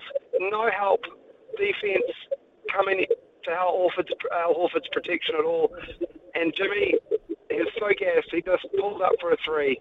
And there's been much debate as to whether or not that was the right decision. But only Jimmy Butler will know how exhausted he felt. And that was probably uh, the series and dusted right there. That three would have put them up one, and Celtics ball, who knows what would have happened, and the ensuing play after that. But it got to the point where that series, for a series that was just full of blowout wins, massive, massive runs within games, like, I'm talking like 30 to 40 point swings in games uh, during that series. It was kind of a dull blowout series. For it to come down to that last shot uh, is testament to how cool Game Sevens are in sport. And the NBA always seems to deliver. I know your producer Logan will always uh, say the NHL's got some pretty cool Game Sevens as well. but Game Sevens are, are something to behold in uh, in the professional leagues in America, like that in Major League Baseball as well, and the NHL. Well, speaking of Game Sevens, it was the second Game Seven win for Boston Celtics in the playoffs this far. What has been the factor that's got them over the line? Uh, undoubtedly, it's been their defence. Uh, they have been uh, superb in the new year. Around about January 23rd, there's a stat that's just been bandied around since then. That was their make or break point of the season. They were languishing on the cusp of the playoffs. I think they're on the eighth spot, trying to um, avoid dropping out of the playoff play-in tournament altogether. Um, they just sort of had a moment as a squad, as a team, where I think they, they lost to the Wizards. They were blown out by the Washington Wizards, um, who were pretty average, to be honest, this season, and they lost. Uh, they lost uh, to a buzzer beater against the New York Knicks in New York. And from that point on, uh, it just clicked. I think they won 26 of their last 32 regular season games. Uh, they didn't care where they sat in the Eastern Conference when it came down to seedings. They beat not only the Heat, but they beat the Nets, and then they beat the Bucks. Um, those those three teams the, the three teams that have eliminated them from the Eastern Conference the last three years as well. They were basically on a revenge tour of the Eastern Conference. That's how it was painted on social media over the last 24 hours since the series wrapped up. And uh, they've got some match fitness. They've got some match form heading into the Golden State Warriors NBA Finals matchup, which will be enthralling to say the least. I, I, look, I look forward to this. I look forward to the individual matchups in it. Um, Golden State, I think, probably will be because I've sort of had a bit of a breather here. Uh, they might be a slightly fresher going into game one of the series, uh, Mull. Uh, but one of the influences coming back into their side that I think's been a little bit underestimated is Klay Thompson back uh, towards his peak. And the Klay Thompson three point play is adding so much to the Warriors, I think, this time around. Yeah, Klay Thompson, he has been um, a success story for the Warriors. They have been hanging on, waiting for his return. Um, last two years have been uh, terrible for Klay Thompson personally, just with those injuries he suffered, back to back injuries, setbacks as well. Uh, they've managed to get him back out on the floor. It's definitely not the Klay Thompson of old. You know, he's on the wrong side of 30.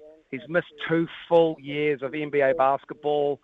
He's finding his shot. Um, his defense isn't as elite as it once was, and it may never be, Smithy. He may have to forego the defensive intensity if he still wants to be an elite scorer, an elite shooter alongside Steph Curry.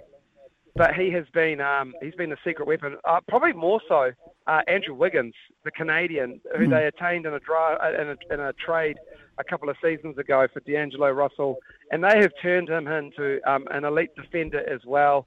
He has been shooting the lights out. He's been um, incredible in the conference finals, and he is going to be um, a real handful for Boston um, just having the matchup because it just gives them a little bit of length. They obviously don't have Kevin Durant like they did uh, when he left after 2019 NBA Finals, losing those ones to the Raptors. But they've got a little bit of length and a little bit of size in Andrew Wiggins. And if they can get Andre Iguodala back as well, Smithy, uh, a true veteran, mm-hmm. they've been managing his injury, and he can, if he can come back, that just adds a little bit of defensive punch. Six foot seven, really savvy, really smart defender.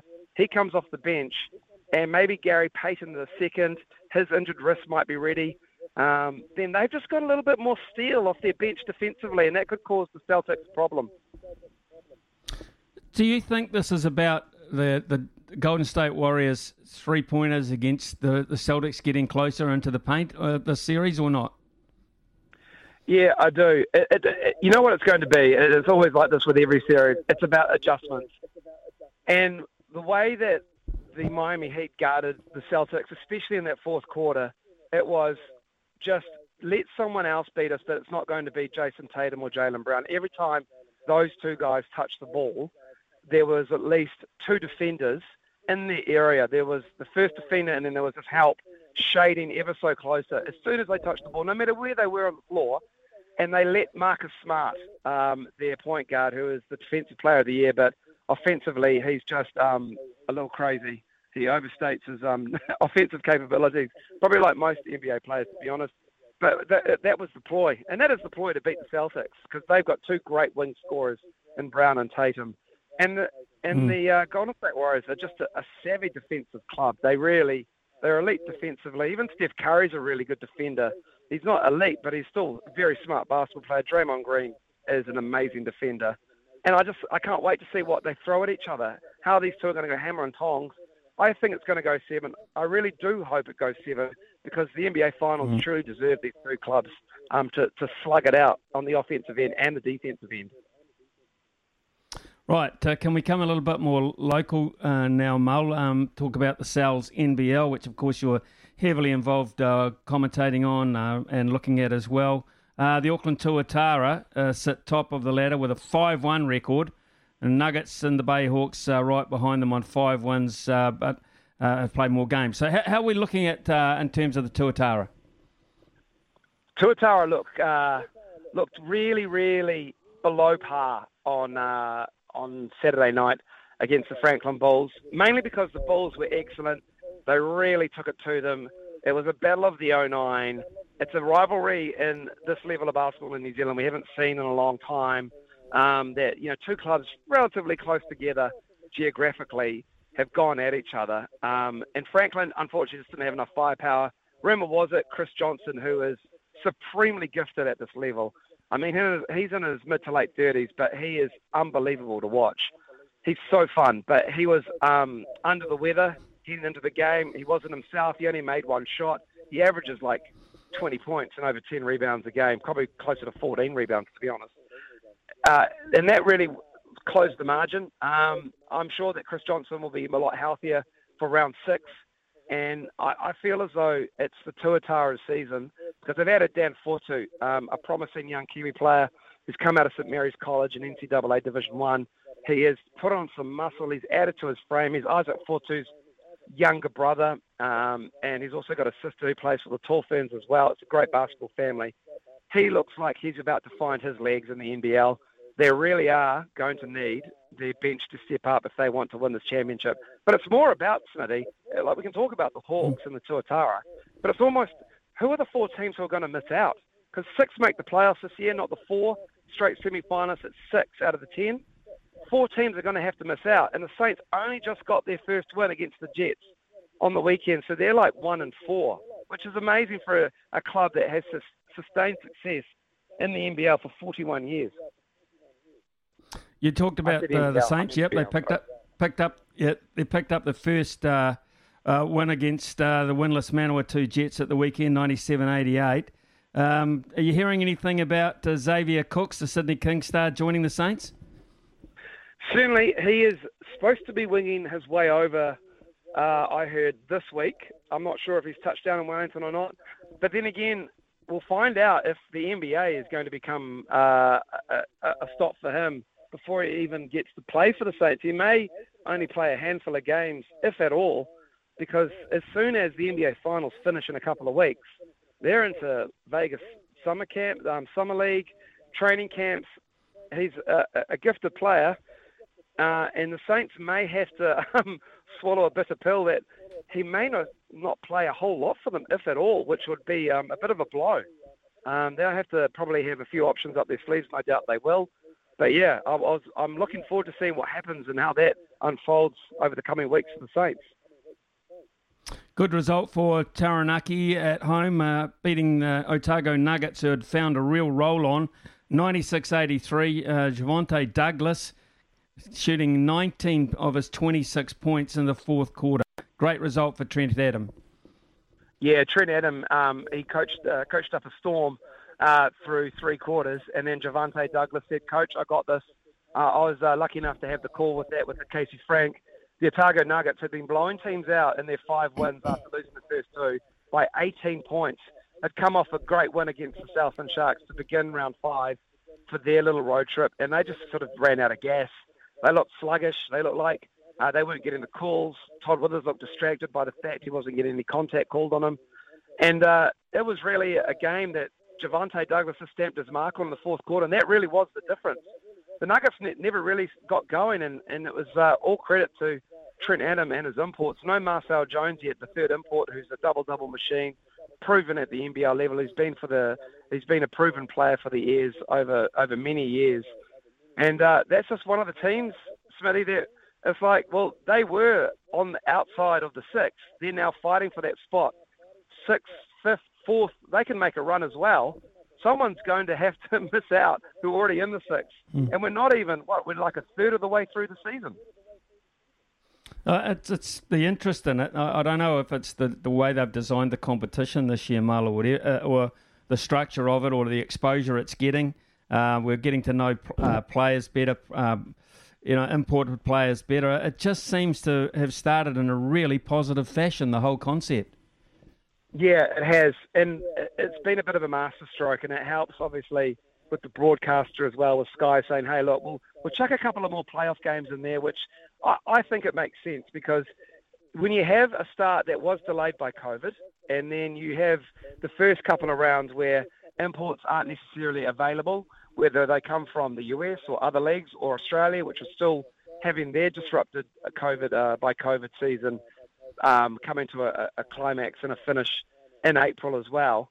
Then you get them arriving from round three onwards and making an impact. I think it's a good way to say, hey, you might have had a slow start when you look at Manawatu, you look at the Saints especially. Now you can get your roll on with your imports and see what you can do. And I think that's a fair reflection of the talent level and the attraction that they have to guys who want to come here and say, hey, look, this is what I did for the Canterbury Rams. This is on my resume. This is what I can do. This can be a launching pad or a continuation and extension for some of the more veteran players that come here. Uh, interesting to see that the Giants weren't quite as effective over the weekend uh, by losing Trey Mourning, particularly against the Bay Hawks. Yeah, and that's another problem. Like you lose your main guy, you let your main import, and life suddenly becomes very, very difficult uh, in the NBL. And you hope that uh, that Trey Mourning uh, is back and fully fit for the Nelson Giants in the not too distant future, because that can also, um, uh, you know, really uh, scupper your great plans to make the playoffs again. And Nelson Giants, a proud club, great fan base, um, proven performers, and they've got a great rookie in Trey Mourning, son of Alonzo Mourning, who was a great Miami Heat player and uh, is Mm. in the front office there at the Miami Heat. All right, let's look at uh, what's coming up this weekend, Mal. I imagine you're, you're on the road somewhere commentating. The Tuatara hit the road themselves uh, against the Bay Hawks. Uh, what do you make of that matchup? Well, that matchup really is. Um, it could easily be a, a, a final preview, and this will be the one where I know as a commentator, if I'm fortunate enough to be calling the final, I would be checking this box score to see what happened around six between these two teams, especially if they're fully fit as well. Um, yeah, that's going to be that's a real highlight for me for the uh, for the call. I get the call as well, which I'm really happy about. Rams Saints on Friday night, Smithy as well. I don't know if you Mm. got that in your notes, but that's also going to be another tough one for the Saints after getting that first win for the over the Jets on Sunday afternoon. Can they pick one up over the Rams? That's a tough game. And the other one of, interest to us, particularly, is uh, we've got a vested interest, of course, in the Otago Nuggets uh, against the Giants. Prime time live on Prime and Sky Sport. Oh man, I love what the Nuggets starting five looks like. I mean, yeah, sure they it didn't go to plan in the Naki, um, but my goodness, that starting five, man, SENZ must have some cash, guys. SENZ must have cash. Like your guy, you, you, Yeah. he must Yeah. have cash. Like I love it. Like if Yeah. we can afford those three imports and Ian Smith, and not to mention Israel Dag, and then you got Beaver and Kurt, um, and Curtis Stammer. I think this must be flush with cash, Smithy. It's amazing. Only because you turned us down, Mole, and that meant we could employ another five people. I'm surprised that he didn't outbid the England Cricket Board with Baz. Well, uh, well, he had a go. I think he probably had a go, old Hutchie, to be honest. hey, uh, if I was to, if I was to, uh, to have uh, a little wager on likely MVP NBA Finals, am I going Steph Curry or Jayson Tatum? Wow, that is a great question. For mine, they are the two obviously leading leading candidates. I haven't checked the odds. I imagine they're they're probably one and one A in the options. Um, I, I'm going to lean, and the bookies have the Golden State Warriors as preseason uh, pre NBA Finals favourites, and I think because Steph Curry he's never won a Finals MVP award, which is crazy when you think about it. But he's never won one. Mm. Andre Iguodala won it in 2015, and then it was Kevin Durant for the ones he won there. But Steph Curry is due. I, Klay Thompson's a little bit off, and apart from, I don't see Draymond Green winning it. I don't see Andrew Wiggins winning it. It's Steph Curry's to lose, uh, in my mind. But Jayson Tatum, um, I found like Jayson Tatum, he goes missing a little bit. I think Steph Curry's built for these moments. He's proven it in the NBA Finals before. It doesn't matter that he hasn't won an NBA Finals MVP. Like the great joke is that Andre Iguodala won the NBA Finals MVP in 2015 because he held um, LeBron James to 31 points a game. but when you look at it, Yeah. I would go Steph Curry. Okay, Steph Curry says uh, Mull. The uh, the very expensive Andrew Mulligan uh, has been joining us this morning uh, on SENZ, and we are ever so grateful for it, Mull. Crowd goes wild. You, you involved tonight, or you, um, what's what's on? Anything lined up tonight? What's what's McConey, McConey up to tonight? I've got no idea what the mad genius, the mad scientist, is doing in his laboratory, but um, no doubt, no doubt. When I uh, when I turn up to work, we're on Thursday nights now and Monday night. So on Thursday night, what McConey has will no doubt be absolute gold. I'm sure it will be. Mull, thank you very much for your time this morning. As always, uh, with your uh, your knowledge of the basketball helps us out greatly. Thanks, mate. Have a great week. You too, Smitty. Thank you. Cheers, uh, Andrew Mulligan there with us, folks. Uh, it is 11.22 here on SENZ. We'll be back with some of your texts very shortly. Aotearoa. This is Mornings with Ian Smith on SENZ. Texts uh, have come in uh, plenty this morning. We're just talking about the Sevens going to, uh, of course, back to Hamilton for the fourth time. And then, of course, it goes back onto the market, of course, uh, to try and find a window uh, with uh, the uh, International Rugby Board and the, and the uh, whatever make decision makers in that process. So it, Hamilton will want this one to be a good one. The next one, which is January 21 22. Uh, and Mike points out that Raglan is just down the road as well. It is, or up the road, as he says. It is. And on the subject of Hamilton, of course, that's where Steven Alker came from. We've been talking about him this morning. Um, and Brett says, Can Steven Alker get an invite to play on the PGA Tour? Well, Brett, last time we spoke to Steven Alker, I did ask him that very question. Is there a possibility, you know, that uh, he's so hot in terms of uh, what he's doing? Does he uh, does he become uh, really, uh, I guess, a, a bit of a carrot for other tours? And, and uh, I mentioned the, the LIV as well. Uh, Greg Norman's one. He's one of the hottest players in golf. There's no doubt about that because he's up the le- top of the leaderboard the whole time. Um, and uh, I, I think he said from memory, no, there's there's no way he can get back onto the PGA Tour proper. He doesn't get any um, sort of privileges from what he's achieving on the Champions Tour. So at this stage, Brett doesn't look like uh, we're able to see him back there. Uh, Chris has come in. Great interview. My son is in the top 10 amateurs in New Zealand, and there is no doubt golf is very strong at the moment. Lots of young men and women playing brilliantly. Yes, Chris, yes, we're hearing that. Um, and uh, as I, I talked about earlier, uh, with, with golf, it's very hard in a, a lot of areas to get a tee time.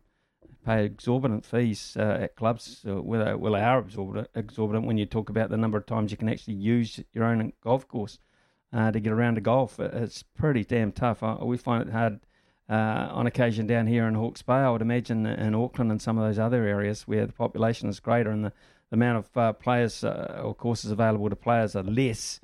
Uh, I would be thinking it's nigh on impossible at times to get justification for uh, the value of your subscription.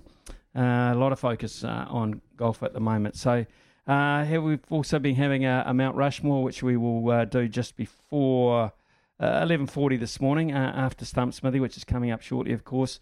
Uh, we're still getting texts in for that one. Ben has come in and said Brendon McCullum, Stephen Fleming, Michael Vaughan, and Sir Andrew Strauss. Sir Andrew Strauss and Sir Alastair Cook, two very young knights. They knight them early uh, over in England for their services to cricket. Uh, wouldn't mind that as my top four either, to be honest. So there you go. Um, and Craig's come in with something slightly different on the cricketing theme. He said, Look, hey, hi, Smithy, I know you, haven't asked for it, but here's the 11 I think Stead will pick for the first test. Not necessarily mine. Uh, Latham, Young, Williamson, Conway, Mitchell, Blundell, de Grandhomme, uh, Southee, Henry, Wagner, and uh, Patel. Yes, Patel, uh, Craig from uh, Bay of Plenty. Uh, look, I, I agree with you wholeheartedly, bar one there. And I think that uh, they'll play Jamieson. I think they will try Jamieson on Lords. Lords has got um, quite a lot of support and help for because of the slope with guys that get the ball to bounce and rear. And if uh, Jamieson can do that, Um, I think he's uh, got a terrific opportunity to do just that. So, yeah, um, plenty of texts that have come in this morning. We thank you for those. It is, though, time uh, to stump Smithy. It's 0800 150 811, 0800 150 811. We got cleaned out yesterday, so it's a new batch of sleep drops up for jabs, uh, for, up for grabs, up for jabs, sleep drops. And, and of course, you've also got uh, the TAB 50 buck uh, bonus bet voucher available to you as well. Uh, we'll take a short break with Auraha. When we return, it's totally up to you and producer Logan Swinkles. Ian Smith's had a good match here. Stumped by Smithy. Ian Smith really is top class at his job. Yes, it is time for Stumped by Smithy here on SNZ Mornings. And Smithy, before we get to uh, the first person at the crease, I gotta wonder how much uh, how much coin the Bricky lads have been setting aside to Araha to be plugging that interview so much. I think we should all be listening to that tomorrow morning. Yeah, and I, I well, we will be. There's no doubt about it. I mean, how how often on the eve of a cricket test between England and New Zealand do you get to talk to the English coach, who's a New Zealander? and one we know so well. So it's quite a unique opportunity, to be fair. And you know what Baz will be like. If they ask him the serious cricket questions, he'll answer most of them. Uh, he might not give too much insight as to what he's been saying, but I think we know behind the scenes uh, what Baz will be like. So, yeah, it'll be uh, cool to catch up with him. Very, very cool. Yeah, looking forward to that. Huge get, obviously. I mean, big part of the station, of course. Uh, English cricket media we'll see how they go with uh, our mate Baz. But up for grabs today is a $50 TAB bonus bet plus some Sleep Drops Daytime Revive. They are New Zealand's only specialist range of sleep and stress support supplements. Joining us first at the crease today, Smithy, we have Wade from Christchurch. Come in, mate. Morning, team. How are we? Yeah, good. Team's good, Wade. Very, very good. Hope you're feeling a good form, mate. What are the subjects this morning uh, for us to compete over, Logan? You are competing over either baseball, soccer, football, or the rugby seven. So take your pick out of those three, Wade. Uh, let's go rugby sevens. Topical. Love it. Yes, very excited very, very excited that Hamilton is going to be back in the World Rugby Sevens Series circuit there. So the questions are all dedicated to Hamilton and that series. They last played host in 2020.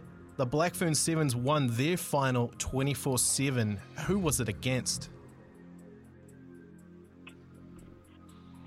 Um, Brian? One of the worst things I have ever seen done on a cricket field. Not France. Smithy, over to you. United States of America. One of the worst things I have ever seen done on a cricket field. Go a little further north, the Great White North, it was Canada. So you're still alive there, Wade. Canada. Fair enough. Meanwhile, uh, the All Black Sevens won their final 27 5 over the French. Who scored a hat trick for New Zealand in that game, Wade?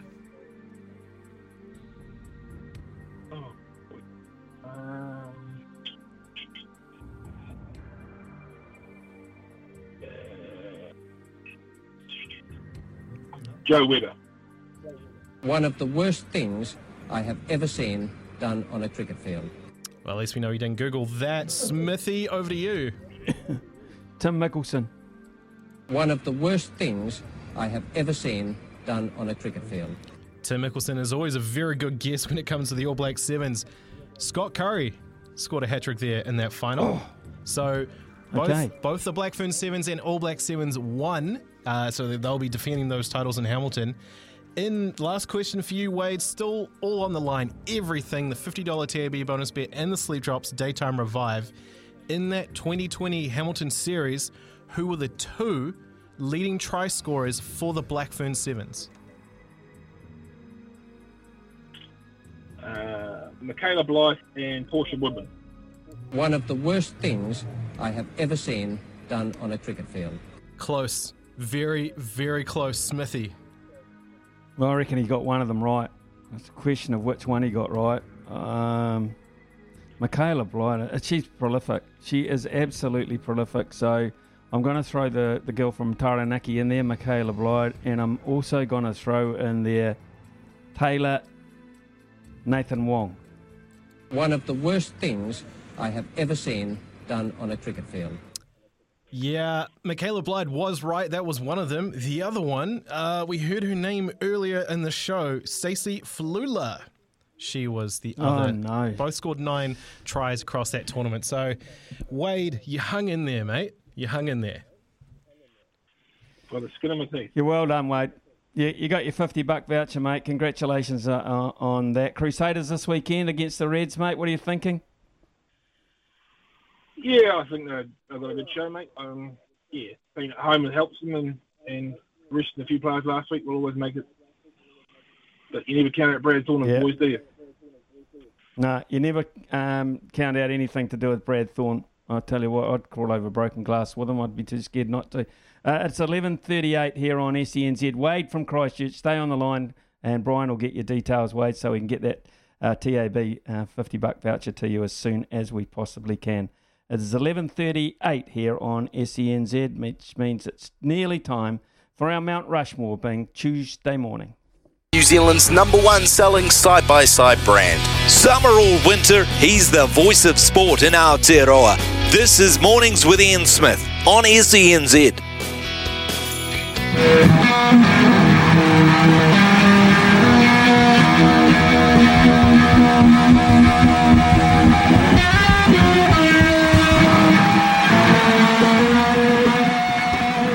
That is Jimi Hendrix. This is Mount Rushmore, and today our subject is uh, English and New Zealand cricket test captains. The most impressive in your mind, most successful maybe, uh, your favourite maybe. Uh, let's have a go. Uh, it's uh, Logan Swinkles, uh, producer, and myself having a crack at this.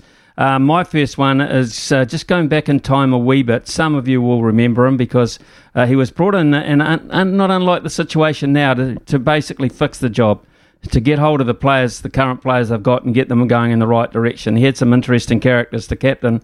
Uh, he wasn't the greatest uh, opening batsman of all time for England. In fact, his numbers aren't that flash at all. But his captaincy record is very good. 31 tests in charge, 18 wins, 4 losses, 9 draws. This bloke uh, was a fixer. His name, Mike Brearley. Strike bowler Richard Hadlee is given the opportunity to finish off the England innings. He bowls to England captain Mike Brearley.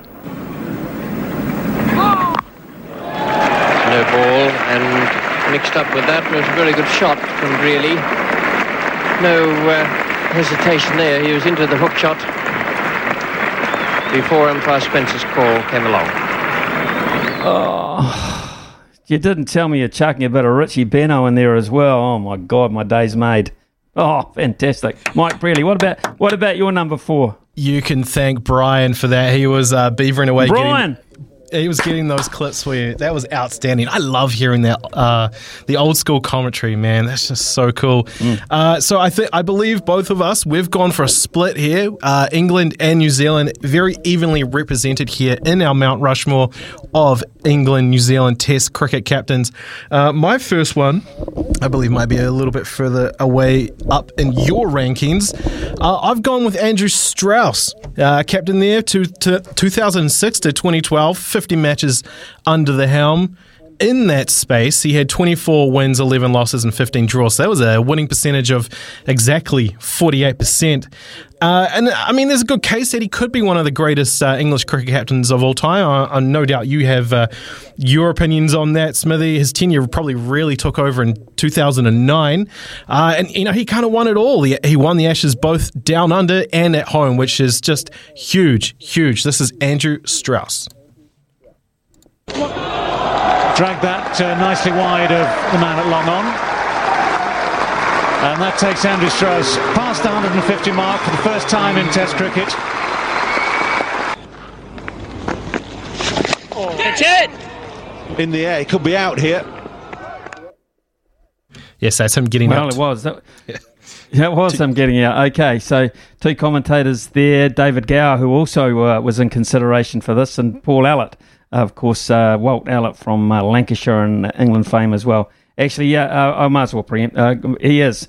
Uh, Andrew Strauss is my number two, so we'll jump forward to say that. I, and I totally concur with all, everything you said about that. And because of what he has done and and just a little bit of work in other areas as well, Andrew Strauss, of course, is now Sir Andrew Strauss. Uh, my uh, next one is um, one of my favourite captains of all time. I played under him, but I.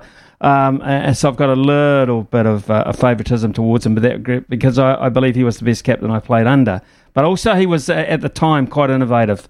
Uh, he was in charge of uh, New Zealand side, which started to make some inroads overseas, um, and particularly in Australia.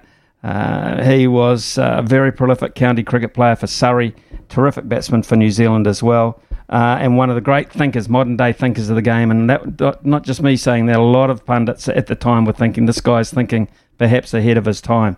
Geoffrey Philip Howarth, otherwise known as Bones. And playing this free could be four. It's a short edge down there. And certainly Marks can't get round to cut it off. And so Howarth it's four for the shot. He goes to 26, and New Zealand now up to 54 for one. Yep, Jeffrey House. uh, bloody good guy and fantastic captain in my mind. Yeah, there's so many when you look in the history of New Zealand uh, and England Test cricket. There's so many to choose from, so many that we're, that are missing out here. It's always the case with Mount Rushmore. I'm going to just bring in here uh, my second English pick here before I get to my my great New Zealanders. Michael Vaughan, 2003 to 2008, 51 matches under the helm there for a 50 point 98% uh, winning percentage. He came in off the back of uh, Nasser Hussain's tenure there as captain. Uh, and know he's been considered, uh, again, as one of the greats. He helped bring the Ashes back into England hands for the first time in 19 years back in 2005. So you can just imagine how crucial that was for England. They're kind of in that space now. They, they want to be winning. Uh, so Michael Vaughan helped do that, and he's just a great, great cricketer. Good shot. It's over the top mid wicket. It's got the legs to reach the boundary, and Michael Vaughan has his 18th Test match century. There it comes, and he's hit it to the man in the deep, who takes an excellent catch. Marshall, a really good fielder, a really good catch, and the end of a really good innings from Michael Vaughan. Vettori has five wickets at Lords. It's been a day for the two captains, Vettori and Vaughan. Yeah, Hamish Marshall catching uh, Michael Vaughan there off the bowling of Daniel Vettori and described by Nasser Hussain. So uh, another England captain who, of course, uh, came into the mix as well. Nasser Hussain, along with uh, Michael Atherton. Uh, there, there's so many uh, modern day candidates. Um, my one, my number one, I, I, came home and I decided, well, the winningest captain that New Zealand has ever had 80 test matches in charge, 28 victories, 27 losses, 25 draws. Pretty good damn ratio in the environment we uh, introduce our test teams into. Uh, great thinker as well, uh, terrific left hand uh, opening batsman, top order player. Uh, remember the day that he came into Test cricket and looked as very much at home there, very relaxed, cool, calm, all the characteristics of a good leader. Stephen Fleming, without doubt, for me, New Zealand's best Test cricket captain.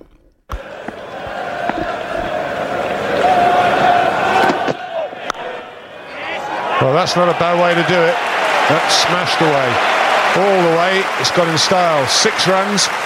102 for Stephen Fleming. Seventh Test 100. It's well overdue. But he is good to watch when he gets going. Just 161 balls, 12 fours, and two sixes. Yeah. Yeah, it's just the fact that Stephen Fleming wasn't able to convert as many um, 50s into hundreds. Otherwise, he'd have gone down as one of the greats. Uh, Logan, last say for you.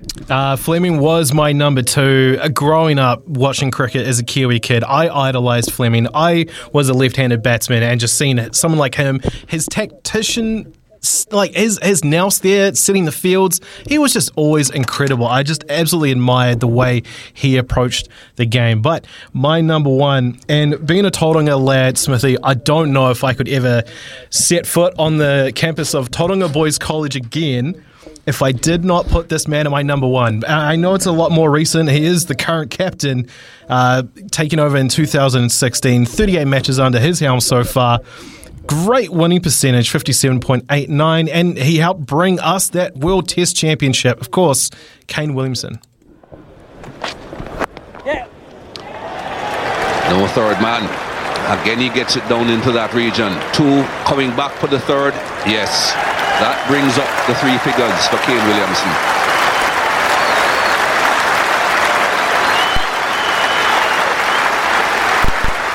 Uh, well played, Kane Williamson. First time at Lords, 100 on his first test match here and getting a great applause. It's been a fantastic innings. And he faced 148 deliveries. It's the way he's done it. It's been outstanding. Something he'll remember. It's his 10th 100 and a beauty too. Yeah, no doubt about it. Absolutely no doubt about it. Shane Warne with his comments there, man, uh, how valid are those all of a sudden? And Mikey Holding, too, one of the great voices of cricket there, describing Kane Williamson, who is a worthy candidate. Steady the ship, Kane, steady the ship. You might have to in a couple of days' time. It is 11.53 here on SENZ. Brian Rarity, outstanding, finding all that uh, wonderful background uh, footage there, just fantastic. It is uh, time for Staffy just before the break. Stuff for your face and body? It's men's skincare with a purpose. Top quality Aussie made grooming and skincare to help guys look and feel great with no hassles. Plus, Stuff is helping mental health too. Find Stuff at Woolworths or visit websiteofstuff.com.